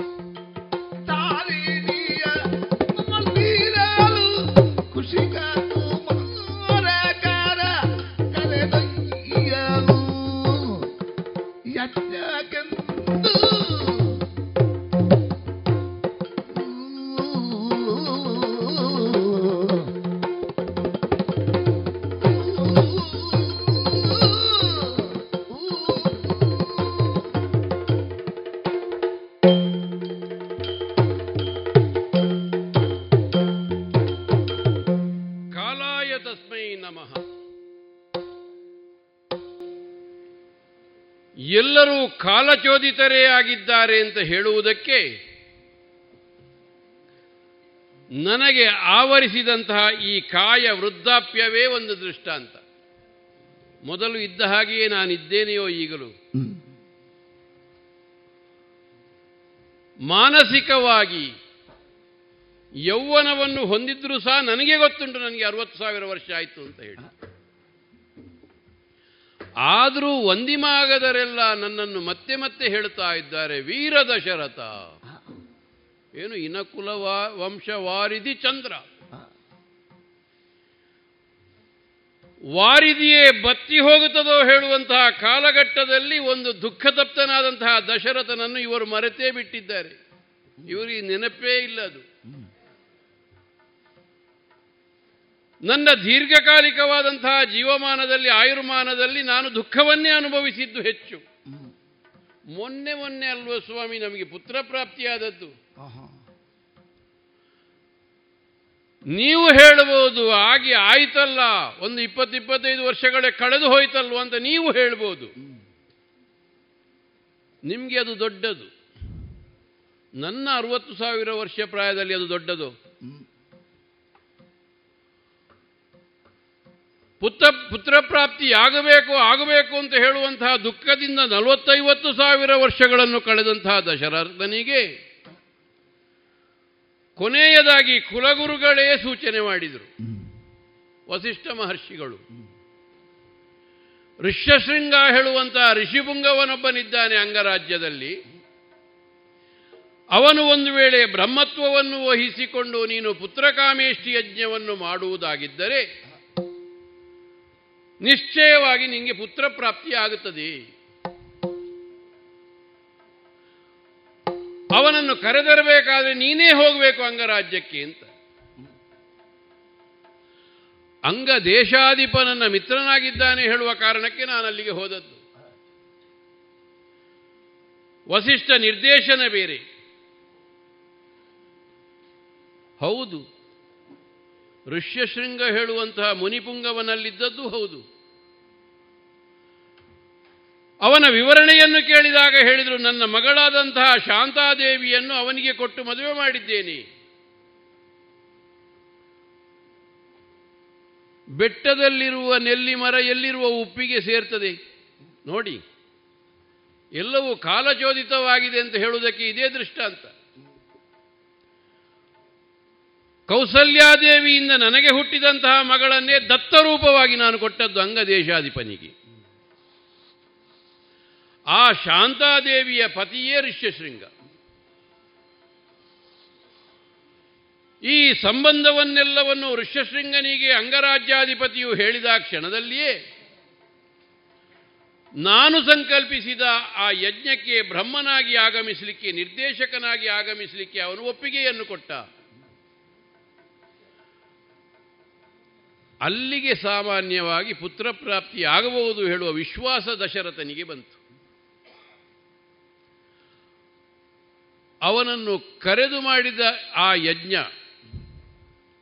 ಮಾಡಿದ್ದು ಅಶ್ವಮೇಧ ಯಾಗವೇ. ಸಂಕಲ್ಪ ಮಾತ್ರ ಪುತ್ರ ಪ್ರಾಪ್ತಿ, ಪುತ್ರ ಕಾಮ ಇಷ್ಟ, ಪುತ್ರ ಕಾಮೇಷ್ಟಿ. ಆ ಪುತ್ರಕಾಮಿತನಾಗಿ ಮಾಡಿದಂತಹ ಅಶ್ವಮೇಧ ಯಾಗದಲ್ಲಿ ಪೂರ್ಣಾಹುತಿಯಾಗುವ ಕಾಲಘಟ್ಟದಲ್ಲಿ ಯಜ್ಞಪುರುಷನೇ ಯಜ್ಞಕುಂಡ ಮಧ್ಯದಿಂದ ಎದ್ದು ಬಂದು ಕೈಯಲ್ಲಿ ದೇವ ನಿರ್ಮಾಣವಾದಂತಹ ಪಾಯಸದ ಬಾಣಲವೆಯನ್ನು ಪಾತ್ರವನ್ನು ಹಿಡಿದು ನನಗೆ ಕೊಟ್ಟ. ಸ್ವೀಕರಿಸಿದಾಗ ಅವ ಹೇಳಿದ ಮಾತು ನಿನ್ನ ಹೆಂಡಂದಿಯರಿಗೆ ಇದನ್ನು ಉಣಬಡಿಸು. ಅದರಿಂದ ಪುತ್ರ ಪ್ರಾಪ್ತಿಯಾಗುತ್ತದೆ ಪ್ರಮಾಣ ಏನೂ ಕೇಳಲಿಲ್ಲ, ನನ್ನ ಇಚ್ಛೆ ಬಂದಾಗೆ ಕೊಟ್ಟೆ. ಸಿಕ್ಕಿದ ಪ್ರಸಾದದ ಅರ್ಧ ಭಾಗವನ್ನು ಕೌಸಲ್ಯ ಮಾತೆಗೆ ಕೊಟ್ಟೆ. ಆ ಉಳಿದ ಅರ್ಧದ ಅರ್ಧ ಭಾಗವನ್ನು ಸುಮಿತ್ರಗೆ ಕೊಟ್ಟೆ. ಮತ್ತೆ ಉಳಿದ ಅರ್ಧ ಭಾಗ ಉಳಿದ ಅರ್ಧ ಭಾಗದಲ್ಲಿ ಅರ್ಧ ಭಾಗ ಆ ರೀತಿಯಾಗಿ ಉಳಿದ ಅರ್ಧ ಭಾಗದ ಅರ್ಧ ಭಾಗವನ್ನು ಕೈಕೇಯಿಗೆ ಕೊಟ್ಟೆ. ಎಂಟನೇ ಒಂದು ಭಾಗವನ್ನು ಕೈಕೇಯಿಗೆ ಕೊಟ್ಟೆ. ಮತ್ತು ಉಳಿತಲ್ಲ ಎಂಟನೇ ಒಂದು ಭಾಗ. ಅದನ್ನು ಯಾರಿಗೆ ಕೊಡುವುದರ ಯೋಚನೆ ಮರಳಿ ಸುಮಿತ್ರೆಗೆ ಕೊಟ್ಟೆ ಅದನ್ನು ಯೋಚನೆ ಮಾಡಿ. ಪಾಯಸದ ಅರ್ಧ ಭಾಗದಲ್ಲಿ ಹುಟ್ಟಿದವನೇ ರಾಮ, ಶ್ರೀರಾಮ. ಅದರ ಕಾಲು ಭಾಗದಲ್ಲಿ ಹುಟ್ಟಿದವನೇ ಲಕ್ಷ್ಮಣ. ಉಳಿದ ಕಾಲು ಭಾಗದ ಅರ್ಧ ಭಾಗದಲ್ಲಿ ಹುಟ್ಟಿದವರು ಭರತ ಶತ್ರುಘ್ನರು. ನನ್ನ ಜೀವನದಲ್ಲಿ ಆರಂಭಿಕವಾಗಿ ಪ್ರಶ್ನೆ ಬಂದದ್ದು ಅದುವೇ.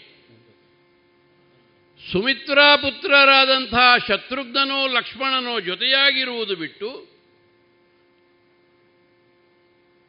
ಒಬ್ಬ ರಾಮನೊಟ್ಟಿಗೆ ಒಬ್ಬ ಭರತನೊಟ್ಟಿಗೆ. ಇದೇನು ಆಶ್ಚರ್ಯ? ಸುಮಿತ್ರೆಯ ಗರ್ಭಪಾತ್ರದಲ್ಲಿ ತುಂಬಿಸಲ್ಪಟ್ಟಂತಹ ಪಾಯಸದ ಪ್ರಮಾಣಕ್ಕನುಗುಣವಾಗಿ ಭರತನು ಶತ್ರುಘ್ನನು ಸಮಾನ ಮನಸ್ಕರಾಗಿದ್ದಾರೆ. ರಾಮಲಕ್ಷ್ಮಣರು ಸಾಧಾರಣವಾಗಿ ಸಮಾನ ಮನಸ್ಕರಾಗಿದ್ದಾರೆ. ಇದು ಯಥಾರ್ಥಕ್ಕೂ ಸೃಷ್ಟಿಯ ನಿಯಮವನ್ನು ಪ್ರತೀಕರಿಸುವಂತಹ ಒಂದು ಪುತ್ರಪ್ರಾಪ್ತಿ ಅಂತ ಅರ್ಥವಾದದ್ದು ನನಗೆ ಮತ್ತೆ. ಮತ್ತೆಲ್ಲ ಹೇಳಿದರು ಜ್ಞಾನಿಗಳೆಲ್ಲ. ಧರ್ಮ ಹೇಳುವಂತಹ ವೃಷಭದ ಮುಂದಿನ ಎರಡು ಕಾಲುಗಳಂತೆಯೇ ರಾಮಲಕ್ಷ್ಮಣರು. ಹಿಂದಿನ ಎರಡು ಪಾದಗಳಂತೆಯೇ ಭರತ ಶತ್ರುಘ್ನರು ಅದಕ್ಕಿಂತ ಹೆಚ್ಚು ಏನು ಬೇಕು ಪಿತೃ, ಪಿತೃವಾದವನಿಗೆ, ಪಿತನಾದವನಿಗೆ? ಆ ರೀತಿಯಲ್ಲಿ ಸುಖದಿಂದಿದ್ದ ಕಾಲದಲ್ಲಿ, ಹದಿನಾಲ್ಕು ವರ್ಷ ಪ್ರಾಯ ಅಷ್ಟೇ ಮಗನಿಗೆ, ರಾಮನಿಗೆ. ಆಗ ಬಂದದ್ದು ಕುಶಿಕ ಪುತ್ರ, ಕೌಶಿಕ, ವಿಶ್ವಾಮಿತ್ರ. ನಿನ್ನ ಮಗನನ್ನು ಕಳುಹಿಸಬೇಕು. ಸಿದ್ಧವನ. ಎಂಥ ಸ್ವಾಮಿ ಅದು ಸಿದ್ಧವನ ಹೇಳಿದೆ ಎಂಥದ್ದು ವಾಮನಾವತಾರಿಯಾದಂತಹ ನಾರಾಯಣ ತಪೋನಿರತನಾಗಿ ಸಾಧಿಸಿದ್ದಾನೆ. ಬಲಿಯನ್ನು ರಸಾತಳಕ್ಕೆ ನೂಕುವಲ್ಲಿ ಯಶಸ್ವಿಯಾಗಿದ್ದಾನೆ. ಹಾಗಾಗಿ ಅದು ಸಿದ್ಧವನ. ಆ ಸಿದ್ಧವನದಲ್ಲಿ ಯಜ್ಞ ಮಾಡುವುದಕ್ಕೆ ದುಷ್ಟರಕ್ಕಸರೆಲ್ಲರೂ ಅಡ್ಡಿಯಾತಂಕಗಳನ್ನು ಮಾಡುತ್ತಾರೆ. ನಿನ್ನ ಮಗನಾದಂತಹ ರಾಮನನ್ನು ಇದರ ರಕ್ಷಣೆಗೆ ಕಳುಹಿಸಬೇಕು, ಮಕ ಸಂರಕ್ಷಣೆಗೆ.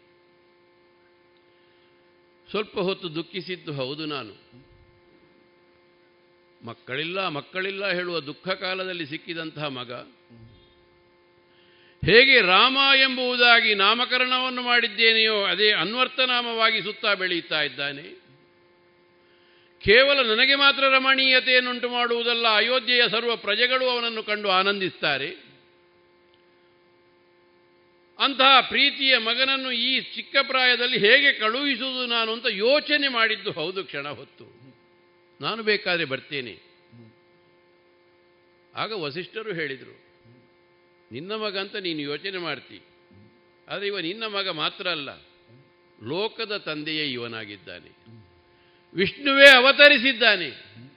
ಹಾಗಿರುವಾಗ ನೀನು ದುಃಖಿಸುವುದರಲ್ಲಿ ಅರ್ಥ ಇಲ್ಲ, ಕಳುಹಿಸು. ಹೀಗೆ ಬೇಕು ಗುರುದರ್ಶನ ಗುರು ನಿರ್ದೇಶನ ಹೇಳುವಂಥದ್ದು ಹೀಗೆ ಹೀಗೆ ಬೇಕು ಪ್ರತಿಯೊಬ್ಬನಿಗೂ.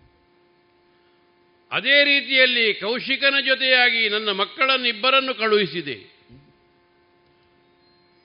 ಆ ಮಕ್ಕಳನ್ನು ಕಳುಹಿಸಿ ಅವರು ಮರಳಿದ ಬಳಿಕ ನನಗೆ ವಾರ್ತೆಗಳನ್ನೆಲ್ಲ ಹೇಳಿದ ಒಂದೊಂದು ಮಾತುಗಳು ನೆನಪಿನಲ್ಲುಂಟು. ಹೋಗುವಾಗ ಹೋಗುವಾಗ ದಾರಿಯಲ್ಲಿ ಯಾವುದು ಯಾವುದೋ ಕಲುಷಕಾಂತಾರ ಹೇಳುವಂಥದ್ದು ಸಿಕ್ಕಿತಂತೆ. ಅದರಲ್ಲಿ ಇಂದ್ರವೃತ್ತಂತ ವೃತ್ತಾಂತವನ್ನು ಏನೋ ವಿವರಿಸಿದ್ರಂತೆ. ದಿನನಿತ್ಯವೂ ನಲಶ ನರಶಾರ್ದೂಲನಾದಂತಹ ಏ ರಾಮ ಎದ್ದೇಳು ಅಂತ ಹೇಳಿ ಎಚ್ಚರಿಸ್ತಾ ಇದ್ದರಂತೆ. ಉತ್ತಿಷ್ಟ ನರಶಾರ್ದೂಲ, ಕರ್ತವ್ಯಂ ದೈವಮಾನ್ಯಕಂ ದೈವ ನಿರ್ಣಯವಾದ ಕರ್ತವ್ಯಗಳುಂಟು, ಎದ್ದೇಳು. ಆ ಸುಪ್ರಭಾತವೇ ನಿರಂತರವಾಗಿಯೂ ನನ್ನ ಕರ್ಣಗಳಲ್ಲಿ ಅನುರಣಿಸ್ತಾ ಉಂಟು ಅಂತ ಅವ ಹೇಳಿದ್ದು, ರಾಮ ಹೇಳಿದ್ದು ನನಗೆ. ಆ ರೀತಿಯಾಗಿ ಪ್ರತಿಯೊಂದು ಕ್ಷಣವೂ ಕರ್ತವ್ಯದ ಬಗ್ಗೆ ಯೋಚನೆ ಮಾಡುವಂತೆ ನನ್ನನ್ನು ರೂಪಿಸಿದವರು ವಿಶ್ವಾಮಿತ್ರರು. ಕಲುಷಕಾಂತಾರಕ್ಕಿಂತ ಮುಂದೆ ಹೋಗುವ ಕಾಲದಲ್ಲಿ ತಾಟಕಾವನದ ವನ ಸಿಕ್ಕಿತಂತೆ. ಅದಕ್ಕಿಂತಲೂ ಮೊದಲು ಬಲಾತಿಬಲ ಹೇಳುವಂತಹ ಮಂತ್ರಗಳನ್ನು ಅವರು ಬೋಧಿಸಿದ್ರಂತೆ. ಈ ಮಂತ್ರಸಿದ್ಧಿಯಿಂದ ಯಾವಾತನಿಗೆ ಹಸಿವುಗಳಾಗು, ಹಸಿವಾಗುವುದಿಲ್ಲ, ನಿದ್ರೆ, ನಿದ್ರಾ, ನಿದ್ರೆಯ ಅವಶ್ಯಕತೆ ಇರುವುದಿಲ್ಲ. ಆಯಾಸ ಹೇಳುವಂಥದ್ದು ಇವನ ಸಮೀಪಕ್ಕೆ ಬರುವುದಿಲ್ಲ. ಈ ಬಲವನ್ ಬಲಾತಿಬಲ ಹೇಳುವಂಥ ಮಂತ್ರ ಬೋಧಿಸಿ ಮುಂದೆ ಹೋದು ಹೋಗುತ್ತಾ ಇದ್ದ ಹಾಗೆಯೇ ತಾಟಕ ಸಂಹಾರವಾಯಿತಂತೆ. ಮಾರೀಚನನ್ನು ಸಪ್ತ ಸಾಗರದಾಚೆಗೆ ಎಸೆದನಂತೆ ರಾಮ. ಸುಭಾವು ಹೇಳುವ ಸುಬಾಹು ಹೇಳುವಂಥ ಮತ್ತೊಬ್ಬ ನಿಶಾಚರನನ್ನು ಸಂಹರಿಸಿದರಂತೆ. ಇದರ ಇವರನ್ನೆಲ್ಲರನ್ನು ನಿವಾರಣೆ ಮಾಡಿದ ಬಳಿಕ ನಿರಂತರವಾಗಿ ವಿಶ್ವಾಮಿತ್ರರ ಯಜ್ಞ ಏಳು ದಿನಗಳ ಕಾಲ ನಡೆದು ಹೋಯಿತು. ಮಖ ಸಂರಕ್ಷಣೆ ಹೇಳುವಂತಹ ಪ್ರಸಂಗ ಮುಗಿಯಿತು. ಮತ್ತೆ ಹೊಸ ಪ್ರಸಂಗ ಆರಂಭವಾದದ್ದು ಅಲ್ಲಿಂದ ಜಾನಕಿದ್ದು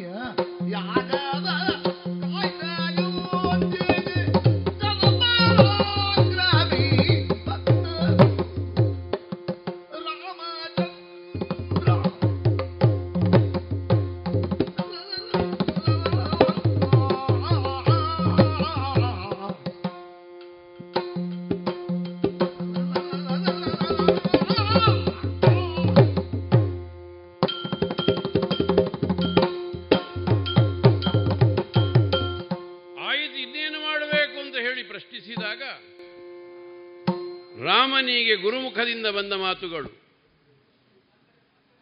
ಮಿಥಿಲಾಪಟ್ಟಣದಲ್ಲಿ ಜನಕರಾಜ ತನ್ನ ಸುತೆಯಾದ ಸೀತೆಗೆ ಸಂವ, ಸ್ವಯಂವರವನ್ನು ನಿರ್ಣಯಿಸಿದ್ದಾನೆ.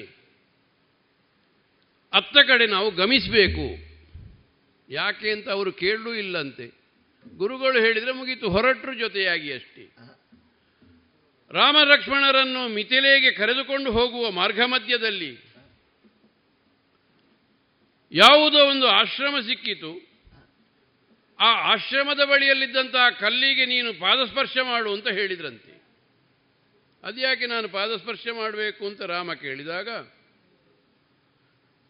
ಇದು ಗೌತಮರ ಆಶ್ರಮವಾಗಿತ್ತು. ಇಂದ್ರನಿಂದ ಪತಿತಳಾದಂತಹ ಆ ಅಹಲ್ಯೆಗೆ ಗೌತಮರು ಶಾಪ ಕೊಟ್ಟರು ಅಂದಿನಿಂದ ಕಲ್ಲಾಗಿ ರಾಮಧ್ಯಾನವನ್ನು ಮಾಡುತ್ತಾ ಇದ್ದಾಳೆ. ರಾಮ ಪಾದಸ್ಪರ್ಶ ಯಾವಾಗ ಆಗುತ್ತದೆಯೋ ಅದು ಆವಾಗ ನಿನಗೆ ಈ ಶಾಪದಿಂದ ಮುಕ್ತಿ ಅಂತ ಹೇಳಿದ್ದರಂತೆ. ಆ ರೀತಿಯಲ್ಲಿ ಅವಳಿಗೆ ಮುಕ್ತಳಾಗುವ ಕಾಲ ಬಂತು. ಕಲ್ಲಾಗಿದ್ದವಳು ಹೆಣ್ಣಾಗುವ ಕಾಲ ಒದಗಿ ಬಂತು. ಕಾಲಾಯ ತಸ್ಮೈ ನಮಃ. ಹಾಗಾಗಿ ಪಾದಸ್ಪರ್ಶ ಮಾಡು.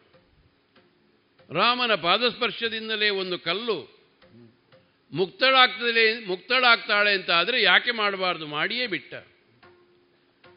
ಕಲ್ಲೇ ಒಡೆದು ಹೆಣ್ಣಾಗಿ ಮೇಲೆ ನಿಂತಾಗ ಮಾತೃಸ್ವರೂಪಿಣಿಯಾದಂತಹ ಅವಳಿಗೆ ಪಾದಕ್ಕೆ ಎರಗಿದ್ದಂತೆ. ಗೌತಮರು ಆ ಕ್ಷಣ ಕ್ಷಣದಲ್ಲಿ ಬಂದರು. ಮರಳಿ ನಮ್ಮ ದಾಂಪತ್ಯ ಜೀವನವನ್ನು ಒಂದಾಗಿಸಿದೆ, ರಾಮ ಅಂತ ಹೇಳಿ ಅವನಿಗೆ ನಮಸ್ಕರಿಸಿದರಂತೆ. ಹಾಗೆ ಮುಂದುವರಿಯುತ್ತಾ ಮಿಥಿಲಾಪಟ್ಟಣಕ್ಕೆ ಹೋದಂತಹ ರಾಮ ಲಕ್ಷ್ಮಣ ವಿಶ್ವಾಮಿತ್ರ ಸಮೇತರಾಗಿ ಸ್ವಯಂವರದಲ್ಲಿ ಭಾಗವಹಿಸಿದರು. ಯಾರೂ ಎತ್ತಲಾಗದಂತಹ ಬಿಲ್ಲನ್ನು ರಾಮ ಹೆದೆಯೇರಿಸುವಂತಹ ಕಾಲದಲ್ಲಿಯೇ ಮುರಿದು ಬಿತ್ತಂತೆ. ಇದೇನು ಸಾಂಕೇತಿಕವಾಗಿ ಏನು ಹೇಳ್ತದೆ ವಸಿಷ್ಠರೆ ಅಂತ ಕೇಳಿದಾಗ, ಬಿಲ್ಲು ಎಂಬುದು ಸೂಚಕವಾಗಿ ವರನನ್ನು ಸೂಚಿಸ್ತದೆ. ಆ ನಾರಿ ಶಿಂಜನ ಹೇಳುವಂಥದ್ದೇನುಂಟೋ ಅದು ಪತ್ನಿಯನ್ನು ಸೂಚಿಸುತ್ತದೆ. ವಿವಾಹ ಅಂತ ಹೇಳಿದರೆ ಈ ನಾರಿ ಬಂಧನ ಹೆದೆಯೇರಿಸುವಂತಹ ಕೆಲಸ. ಆಗ ಗಂಡಾದವನು ಬಾಗಬೇಕಷ್ಟೇ. ಬಾಗಿದ ಮೇಲೆಯೇ ಈ ಬಂಧನವಾಗುತ್ತದೆ, ಗಂಡ ಹೆಂಡತಿಗೆ ಬಂಧನವಾಗುತ್ತದೆ. ವಿವಾಹವಾಗಬೇಕಾದ್ರೆ ಗಂಡ ಬಗಲೇಬೇಕು. ನೇರ ನಿಂತರೆ ಅವನಿಗೆ ವಿನ ವಿವಾಹವಾಗುವುದೇ ಇಲ್ಲ. ಆದರೆ ಸೂಚಕವಾಗಿ ರಾಮ ಸೀತೆಯ ಸಮ್ಮುಖದಲ್ಲಿ ಮುರಿದೇ ಬಿದ್ದ. ಹೇಳಿದರೆ ಈ ನಾರಿ ಬಂಧನವು ಶಾಶ್ವತವಾದದ್ದು.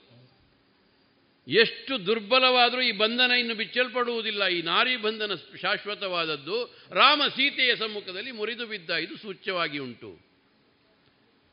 ಹೇಳುವುದನ್ನು ಪರಮಜ್ಞಾನಿಗಳು, ತ್ರಿಕಾಲಜ್ಞಾನಿಗಳು ಹೇಳಿದರು. ಮಕ್ಕಳು ಸುಖವಾಗಿದ್ದರೆ ಸಾಕು. ಹೇಗಿದ್ರೆ ಏನು? ಎಲ್ಲಿದ್ರೇನು? ಸುಖವಾಗಿದ್ರೆ ಸಾಕು. ಈ ರೀತಿಯಾಗಿ ಜನಕರಾಜನು ತನ್ನ ಮಗಳಾದಂತಹ ಸೀತೆಯನ್ನು ಕೊಡಬೇಕು ಅಂತ ಯೋಚನೆ ಮಾಡುವಾಗ ಅವಳ ಸಹೋದರಿಯಾದಂತಹ ಊರ್ಮಿಳನ ನೆನಪಾಯಿತು. ಜನಕರಾಜನ ಔರಸ ಪುತ್ರಿ ಊರ್ಮಿಳ. ಇವಳು ಔರಸ ಪುತ್ರಿ ಅಲ್ಲ, ಇವಳು ಅಯೋನಿಗೆ ಸಿಕ್ಕಿದವಳು. ಆದರೆ ಜಾನಕಿ ಯಾರು ಅಂತ ಹೇಳಿದರೆ ರಾಮನ ಮಡದಿ, ಲಕ್ಷ್ಮಣನ ಮಡದಿ ಅಲ್ಲ, ಊರ್ಮಿಳ ಅಲ್ಲ. ಊರ್ಮಿಳನನ್ನು ಯಾರು ಜಾನಕಿ ಅಂತ ಕರೆಯುವುದಿಲ್ಲ. ಹಾಗಾಗಿರುವಾಗ ಊರ್ಮಿಳನನ್ನು ಲಕ್ಷ್ಮಣನಿಗೆ ವಿವಾಹ ಮಾಡಿಕೊಳ್ಳುವುದು ಹೇಳುವಂತಹ ಸಂಕಲ್ಪವನ್ನು ಅವ ಘೋಷಿಸಿದ. ಅದರ ಜೊತೆಯಾಗಿಯೇ ಎಲ್ಲಿಯೋ ರಾಜ್ಯವಾಳುತ್ತಿದ್ದಂತಹ ತಮ್ಮನಾದಂತಹ ಕುಶಧ್ವಜನನ್ನು ಕರೆದ. ಅವನಿಗೂ ಎರಡು ಹೆಣ್ಣು ಮಕ್ಕಳು. ಒಬ್ಬಳು ಮಾಂಡವಿ, ಮತ್ತೊಬ್ಬಳು ಶುತಕೀರ್ತಿ. ನಿಮ್ಮಲ್ಲಿಯೂ ಅರಮನೆಯಲ್ಲಿ ಇನ್ನೂ ಎರಡು ಮಂದಿ ಹುಡುಗರಿದ್ದಾರಲ್ಲ. ಅವರಿಗೆ ವಿವಾಹ ಮಾಡಿ ಕೊಡುವ ಹೇಳುವಂತಹ ಸಂಕಲ್ಪವನ್ನು ಅವ ಮಾಡಿದ. ಭರತ ಶತ್ರುಘ್ನರಿಗೆ ಮಾಂಡವಿ ಶುತಕೀರ್ತಿಯರನ್ನು ವಿವಾಹ ಮಾಡಿಕೊಡುವುದಂತ ನಿರ್ಣಯ ಮಾಡಿದ. ಇದಕ್ಕೆ ಒಪ್ಪಿಗೆ ಕೇಳಲಿಕ್ಕೆ ಬೇಕಾಗಿಯೇ ಅಯೋಧ್ಯೆಗೆ ಜನರನ್ನಟ್ಟಿಯಾಯಿತು. ದಿಬ್ಬಣ ಸಹಿತರಾಗಿ ದಶರಥ ಮಹಾಪ್ರಭುಗಳು ಜನಕರಾಜನ ಮಿಥಿಲಾ ಪಟ್ಟಣ ಪಟ್ಟಣಕ್ಕೆ ಬಂದರು.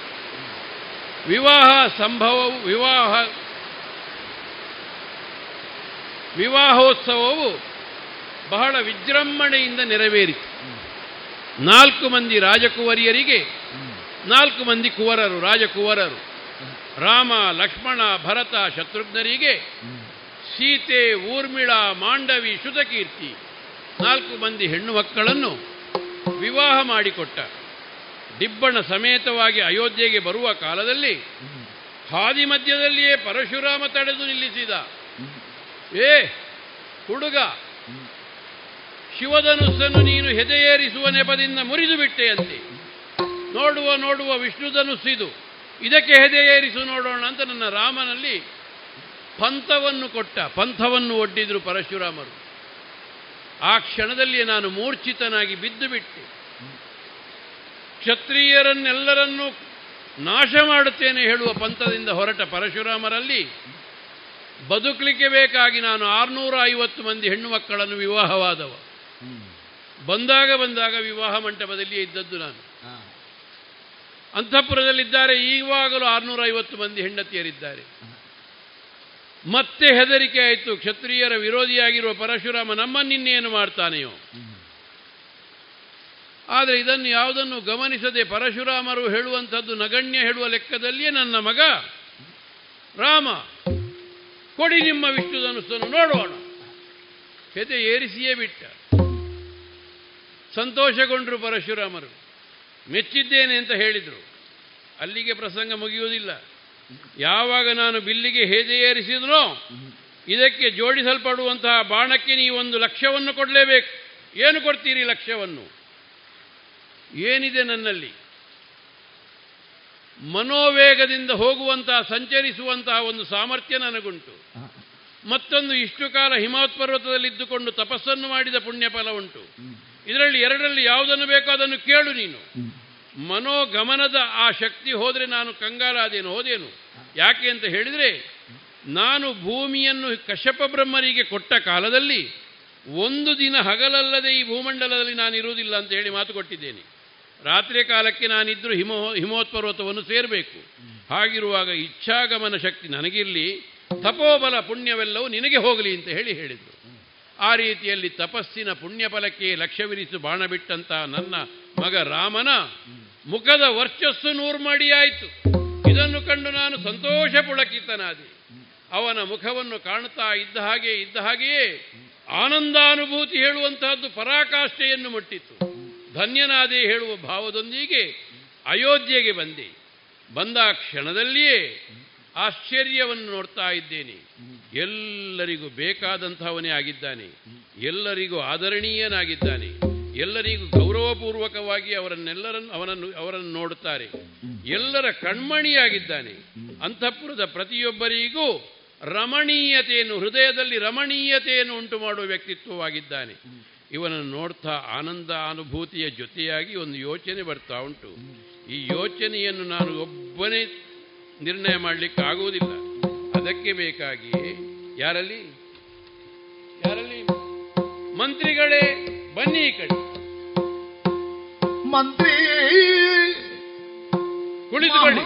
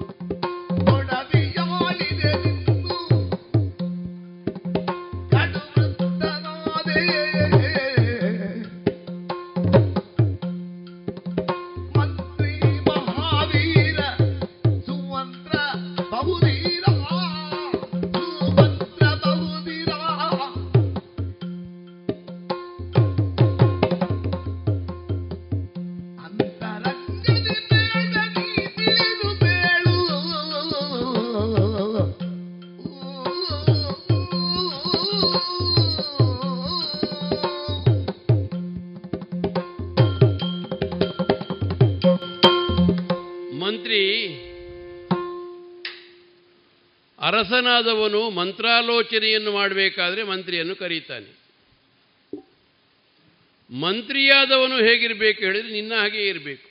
ಆ, ನಾವಿರುವುದು ಏಕಾಂತ ಗೃಹದಲ್ಲಿ. ಸ್ವಲ್ಪ ಬಾಗಿಲು ಮುಚ್ಚಲಿ. ಒಮ್ಮೆ ಅತ್ತ ಕಡೆ ಕಣ್ಣು ಹರಿಸು. ಯಾರೂ ಸಮೀಪದಲ್ಲಿ ನಮ್ಮನ್ನೇ ನೋಡ್ತಾ ಇಲ್ಲಲ್ಲ. ಘನವಾದ ಕಾರ್ಯದ ಬಗ್ಗೆ ಮಂಥನವನ್ನು ಮಾಡಬೇಕು ಅಂತಾಗುವಾಗ, ಅದು ಅರಸನಾದವನಿಗೆ ಗೌಪ್ಯವಾಗಿ ಇಡುವುದು ಅನಿವಾರ್ಯ. ಅದಕ್ಕೆ ಬೇಕಾಗಿ ಅದಕ್ಕೆ ಮಂತ್ರ ಎಂಬುದಾಗಿ ಹೇಳ್ತಾರೆ. ಮಂತ್ರೀಶ, ಇದನ್ನು ನೀನು ಅರಿತಿರುವುದರಿಂದಲೇ ನಿನ್ನನ್ನು ಧೀರ ಅಂತ ಕರೀತಾರೆ. ಕೇವಲ ವೀರ ಅಲ್ಲ. ಸುಮಂತ್ರ ಧೀರ. ಹೆಸರು ಸೂಚಿಸಿದ ಹಾಗೆಯೇ ನೀನು ಸುಮಂತ್ರನೂ ಆಗಿದ್ದೆ. ಸರ್ವ ಲಕ್ಷಣಗಳು ಇರುವುದರಿಂದಲಾಗಿ ಧೀಶಕ್ತಿಯೇ ಪ್ರಧಾನವಾಗಿ ನೀನು ಉಪಯೋಗಿಸುವುದರಿಂದಲಾಗಿ. ಆ ಬುದ್ಧಿಮತ್ತೆ ನಿನ್ನದ್ದು. ನೀನು ಧೀರ ಎಂಬುದಾಗಿ ಕೊಂಡಾಡಲ್ಪಟ್ಟಿದ್ದಿ. ಅಯ್ಯ ನನ್ನನ್ನು ನೀನು ಎಷ್ಟೋ ಕಾಲದಿಂದ ನೋಡ್ತಾ ಇದ್ದಿ. ಒಂದು ವೇಳೆ ಅಯೋಧ್ಯೆಯಲ್ಲಿ ನನ್ನ ವಿಚಾರವಾಗಿ ಸರ್ವವು ತಿಳಿದ ವ್ಯಕ್ತಿಯೊಬ್ಬ ಇದ್ದಾನೆ ಅಂತಾದರೆ, ನೀನೊಬ್ಬನೇ. ಗುರುಗಳಲ್ಲಿಯೂ ನಾನು ಹೇಳುವುದಿಲ್ಲ ಕೆಲವು ವಿಚಾರಗಳನ್ನೆಲ್ಲ. ಆದರೆ ನಿನ್ನಲ್ಲಿ ಹೇಳದೇ ಇರುವುದು ಇಲ್ಲ. ಈಗ ನನಗೆ ತೋಚುತ್ತಾ ಉಂಟು. ದೇಹ ಬಳಲಿ ಹೋಗಿದೆ. ಚರ್ಮ ಎಲ್ಲ ನೇತಾಡ್ತಾ ಉಂಟು. ದೃಷ್ಟಿ ಮಂದವಾಗಿದೆ. ಅಂದರೆ ವಯಸ್ಸಾಗಿದೆ. ಪ್ರಾಯಶಃ ಇದೇ ಪ್ರಶ್ನೆಯನ್ನು ನೀನು ಒಂದು ವೇಳೆ ನನ್ನ ನನ್ನ ಪುತ್ರ ಪ್ರಾಪ್ತಿಯಾಗುವ ಮೊದಲು ಕೇಳ್ತಿದ್ರೆ, ನಾನು ಒಪ್ತಿರ್ಲಿಲ್ವೋ ಏನು. ಇದಕ್ಕೆ ಈಗ ಪ್ರಧಾನ ಕಾರಣ ಏನು ಅಂತ ಹೇಳಿದರೆ, ನನಗೆ ಸಾಕು ಅಂತಾಗಿದೆ ಸಾಕು. ಈ ರಾಜಕಾರಣದಲ್ಲಿ ಸೋತು ನಾನು ಬವ ಬಸವಳಿದು ಹೋಗಿದ್ದೇನೆ. ಪರ್ಯಾಯವಾಗಿ ಯಾರಿಗೆ ಹಸ್ತಾಂತರಿಸಬೇಕು ಹೇಳುವಂತ ಯೋಚನೆ ಮಾಡುವ ಅವಶ್ಯಕತೆ ಇಲ್ಲ. ಇದ್ದಾನಲ್ಲ. ಏನು ಹೆಸರೇನು ಅನ್ನೋದು ರಾಘವ.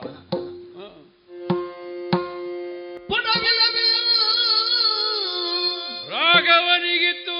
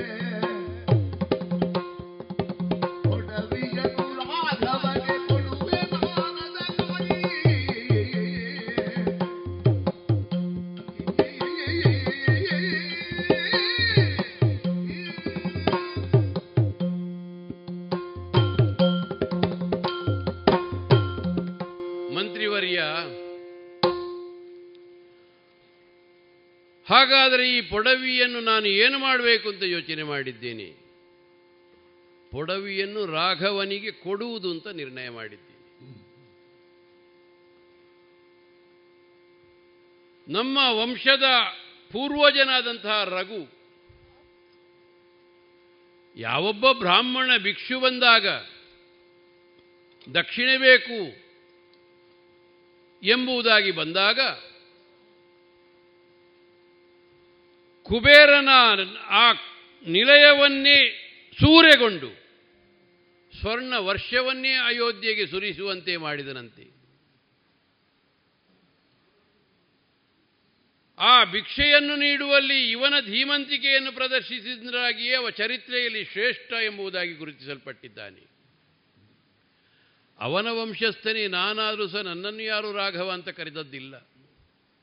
ಆದರೆ ನನ್ನ ಮಗ ರಾಮನನ್ನು ನೋಡಿದ ಕ್ಷಣದಲ್ಲಿಯೇ ರಘುವಿನ ನೆನಪಾಗ್ತದೆ ಅವರಿಗೆಲ್ಲ. ಈ ಬಾಲ್ಯಾವಸ್ಥೆಯೇ ಇನ್, ಬಾಲ್ಯಾವಸ್ಥೆಯೇ ಇಂತಹ ನೆನಪುಗಳನ್ನು ತರ್ತದೆ ಜನರಿಗೆ ಅಂತಾದರೆ, ಇವನ ವ್ಯಕ್ತಿತ್ವ ಎಷ್ಟು ಘನವಾದದ್ದು ಅಂತ ಯೋಚನೆ ಮಾಡು ಮಂತ್ರಿ. ನನ್ನ ಜೀವನದ ಹೆಜ್ಜೆ ಹೆಜ್ಜೆಯನ್ನು ನೀನು ಕಂಡವ. ಆಗಾಗ ಬೇಕಾದ ಸೂಚನೆಗಳನ್ನು ನೀನು ಕೊಟ್ಟವನೇ. ಒಮ್ಮೊಮ್ಮೆ ಅವನನ್ನು ಕಂಡಾಗ ನನಗೆ ದುಃಖ ಉಮ್ ಉಮ್ಮಳಿಸಿ ಬರ್ತದೆ. ಇಂತಹ ಸುಕೋಮಲವಾದಂತಹ ಶರೀರವನ್ನು ಹೊಂದಿದಂತಹ ಸುಮನಸ್ಸನ್ನು ಹೊಂದಿದಂತಹ ನನ್ನ ಪುತ್ರನಿಗೆ ರಾಜ್ಯವನ್ನು ಕೊಡದೆ, ಕೊಡಲು ಆಗದಂತಹ ಸ್ಥಿತಿ ಒಂದು ವೇಳೆ ಈ ದಶರಥನಿಗೆ ಒದಗಿ ಬಂದೀತೋ? ಅಲ್ಲ, ಯಾರು ಕೇಳ್ತಾ ಇಲ್ಲಲ್ಲ ಅಲ್ಲಿ. ಯಾಕೆ ಹೇಳ್ತೇನೆ? ನೆನಪು ಮಾಡಿಕೊ. ಕೈಕೆಯನ್ನು ನಾನು ವರಿಸಲು ಕರೆದುಕೊಂಡು ಬಂದ ಕಾಲದಲ್ಲಿ ಕೈಕೆಯ ಪಿತನಿಗೇ ಕೊಟ್ಟಂತಹ ಮಾತು. ನನ್ನ ರಾಜ್ಯವನ್ನು ಕೈಕೇಯಿಯ ಮಗನಿಗೆಯೇ ಕೊಡ್ತೇನೆ. ಅಲ್ಲ, ಅವಳದನ್ನೆಲ್ಲ ನೆನಪಿಸುವವಳಲ್ಲಪ್ಪ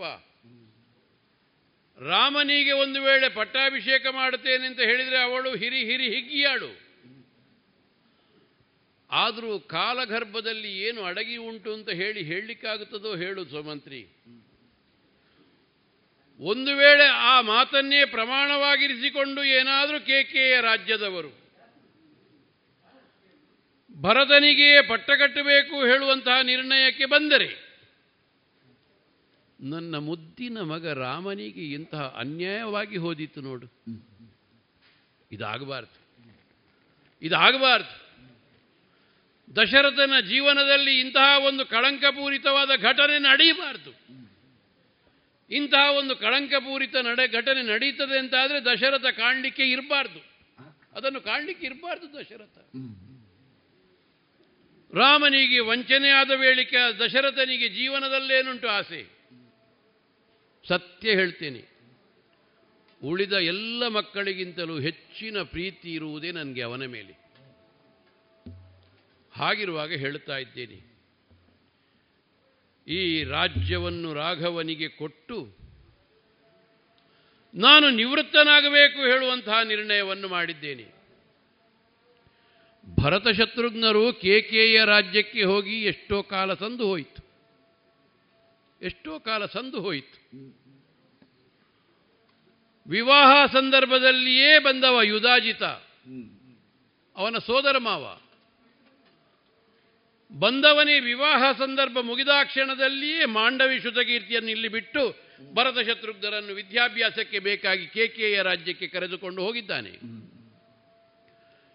ಯಾವಾಗ ಹಿಂದೆ ಬರ್ತಾರೆ ಹೇಳುವಂತಹ ಏನು ಇಷ್ಟರವರೆಗೆ ಬರಲಿಲ್ಲ. ಆದರೂ ಸುಭಸ್ಯಂ ಶೀಘ್ರಂ. ಆದಷ್ಟು ಬೇಗ ಒಂದು ಮುಹೂರ್ತ ಹುಡುಕಬೇಕು. ಮಂತ್ರಿಗಳೇ ಆ ವಸಿಷ್ಠರನ್ನು ಸ್ವಲ್ಪ ಬರಲಿಕ್ಕೆ ಹೇಳಿ. ಮುಹೂರ್ತವನ್ನು ಕೇಳುವ. ಆದಷ್ಟು ಬೇಗ. ಏನು? ಆಗ್ಬೋದಾ? ಏನು? ಏನಂತೆ? ಯಾವಾಗ? ನಾಳೆ. ನಾಳೆ. ನಾಳೆ? ಆಗಬೇಕು. ಮಂತ್ರಿಗಳು ಹೇಳಿದಂತಹ ಆ ಮುಹೂರ್ತ.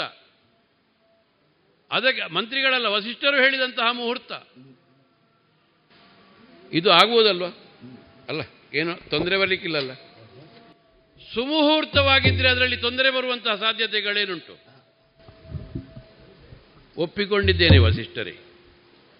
ಸುಮಂತ್ರಿ, ನಾಳೆ ನಡೆಯಲುಂಟು ಅಯೋಧ್ಯ ಪಟ್ಟಣದಲ್ಲಿ ರಾಮ ಪಟ್ಟಾಭಿಷೇಕ ಶ್ರೀರಾಮ ಪಟ್ಟಾಭಿಷೇಕ ಶ್ರೀರಾಮ ಪಟ್ಟಾಭಿಷೇಕ ಅಂತ ಹೇಳಿದರೆ ಅವ ಅಲಂಕರಿಸುವುದು ಸೂರ್ಯವಂಶದ ಪೀಠವನ್ನು, ಚಕ್ರವರ್ತಿ ಸ್ಥಾನವನ್ನು. ಅದಕ್ಕೆ ಬೇಕಾದ ವ್ಯವಸ್ಥೆಯೆಲ್ಲ ಮಾಡಿಸಬೇಕು. ಹೇಗೆ ಮಾಡಿಸ್ಬೋದು? ಪುರದ ಬೀದಿಗಳೆಲ್ಲವೂ ಶೃಂಗರಿಸಲ್ಪಡಬೇಕು. ಚಪ್ಪನ್ನ ರಾಷ್ಟ್ರಗಳು ಅಂತ ಹೇಳ್ತಾರೆ, ಚಪ್ಪನ್ನ ರಾಜ್ಯಗಳು ಅಂತ ಹೇಳ್ತಾರೆ ಆರ್ಯಾವರ್ತದಲ್ಲಿ ಉಂಟು ಅಂತ. ಎಷ್ಟು ಸಾಧ್ಯ ಉಂಟು ಅಷ್ಟು? ಅಲ್ಲಿ ಬೇಡ. ಅಲ್ಲಿಗೆ ಹೋಗಬೇಡಿ. ಕೆ ರಾಜ್ಯಕ್ಕೆಲ್ಲ ಬೇಡ. ಅದು ಬಹಳ ದೂರ ಉಂಟು. ಹೋಗುವುದಿದ್ರೂ ಒಂದು ಆರೇಳು ದಿವಸ ಬೇಕು. ಅದೆಲ್ಲ ಬೇಡ. ಸಾಧ್ಯವಿದ್ದಷ್ಟು ರಾಜ್ಯಗಳಿಗೆ ಆಮಂತ್ರಣವನ್ನು ಕಳಿಸಬೇಕು. ಬೀದಿಗಳೆಲ್ಲವೂ ತಲ, ತಳಿರು ತೋರಣಗಳಿಂದ ಅಲಂಕೃತವಾಗಬೇಕು. ಅಯೋಧ್ಯೆ ಪೂರ್ತಿ ಡಂಗೂರ ಸಾರಬೇಕು. ನಾಳೆ ರಾಮನಿಗೆ ಪಟ್ಟಾಭಿಷೇಕ ಹೇಳುವಂತಹದ್ದು. ವಸಿಷ್ಠರೇ, ಪಟ್ಟಾಭಿಷೇಕಕ್ಕೆ ಸಿದ್ಧನಾಗಬೇಕು ಅಂತ ರಾಮನಿಗೆ ತಾವು ನಿರ್ದೇಶನವನ್ನು ಮಾಡಬೇಕು. ಇದೆಲ್ಲವೂ ನಾಳೆ ನೆರವೇರಲಿ. ಅಲ್ಲಿಗೆ ನನ್ನ ಜೀವನ ಪಾವನವಾಗ್ತದೆ. ನಾನು ಅಲ್ಲಿಗೆ ನಿವೃತ್ತನಾಗುತ್ತೇನೆ ಆಗುವುದಲ್ಲ? ಆಗ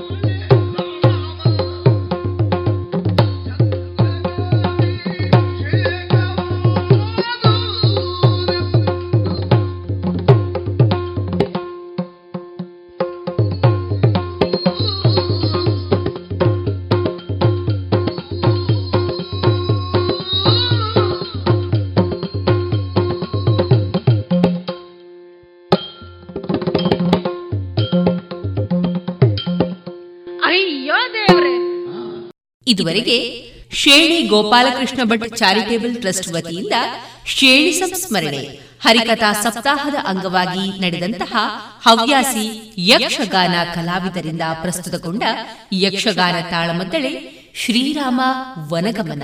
ಈ ತಾಳಮದ್ದಳೆಯನ್ನ ಕೇಳಿದಿರಿ. ಇನ್ನು ಮತ್ತಷ್ಟು ಹೊಸ ಮುಂದುವರಿದ ಭಾಗ ಮುಂದಿನ ಭಾನುವಾರದ ಸಂಚಿಕೆಯಲ್ಲಿ ಕೇಳೋಣ.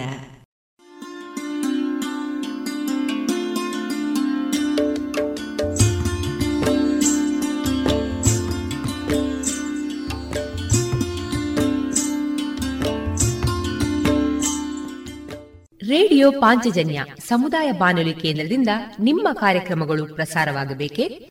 ಹಾಗಿದ್ದರೆ ನಮ್ಮನ್ನು ಸಂಪರ್ಕಿಸಿ. ನಮ್ಮ ದೂರವಾಣಿ ಸಂಖ್ಯೆ ಸೊನ್ನೆ ಎಂಟು ಎರಡು ಐದು ಒಂದು, ಎರಡು ಒಂಬತ್ತು ಎಂಟು ನಾಲ್ಕು ಒಂಬತ್ತು ಒಂಬತ್ತು.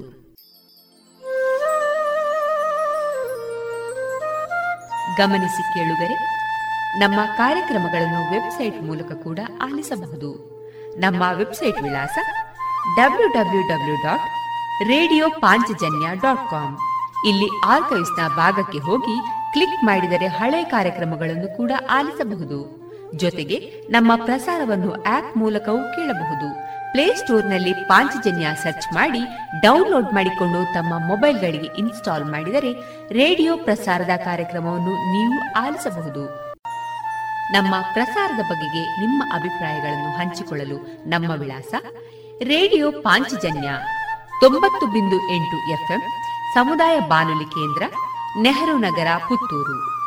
ನಮ್ಮ ದೂರವಾಣಿ ಸಂಖ್ಯೆ ಸೊನ್ನೆ ಎಂಟು ಎರಡು ಐದು ಒಂದು, ಎರಡು ಒಂಬತ್ತು ಎಂಟು ನಾಲ್ಕು ಒಂಬತ್ತು ಒಂಬತ್ತು. ಇಮೇಲ್ ವಿಳಾಸ radio Panchajanya at Gmail dot com ನಮ್ಮ ವಿಳಾಸ ಮತ್ತೊಮ್ಮೆ ರೇಡಿಯೋ ಪಾಂಚಜನ್ಯ ತೊಂಬತ್ತು ಬಿಂದು ಎಂಟು ಎಫ್ಎಂ ಸಮುದಾಯ ಬಾನುಲಿ ಕೇಂದ್ರ, ನೆಹರು ನಗರ, ಪುತ್ತೂರು. ನಮ್ಮ ದೂರವಾಣಿ ಸಂಖ್ಯೆ ಸೊನ್ನೆ ಎಂಟು ಎರಡು ಐದು ಒಂದು, ಎರಡು ಒಂಬತ್ತು ಎಂಟು ನಾಲ್ಕು ಒಂಬತ್ತು ಒಂಬತ್ತು. ಇಲ್ಲಿಗೆ ಈ ಹೊತ್ತಿನ ಪ್ರಸಾರ ಕಾರ್ಯಕ್ರಮವನ್ನ ಮುಕ್ತಾಯಗೊಳಿಸುತ್ತಿದ್ದೇವೆ. ಆತ್ಮೀಯ ಕೇಳುಗರಿಗೆಲ್ಲ ರೇಡಿಯೋ ಪಾಂಚಜನ್ಯದ ಬಳಗದ ಪರವಾಗಿ ನಾನು ತೇಜಸ್ವಿ ರಾಜೇಶ್ ಮಾಡುವ ಅನಂತ ವಂದನೆಗಳು.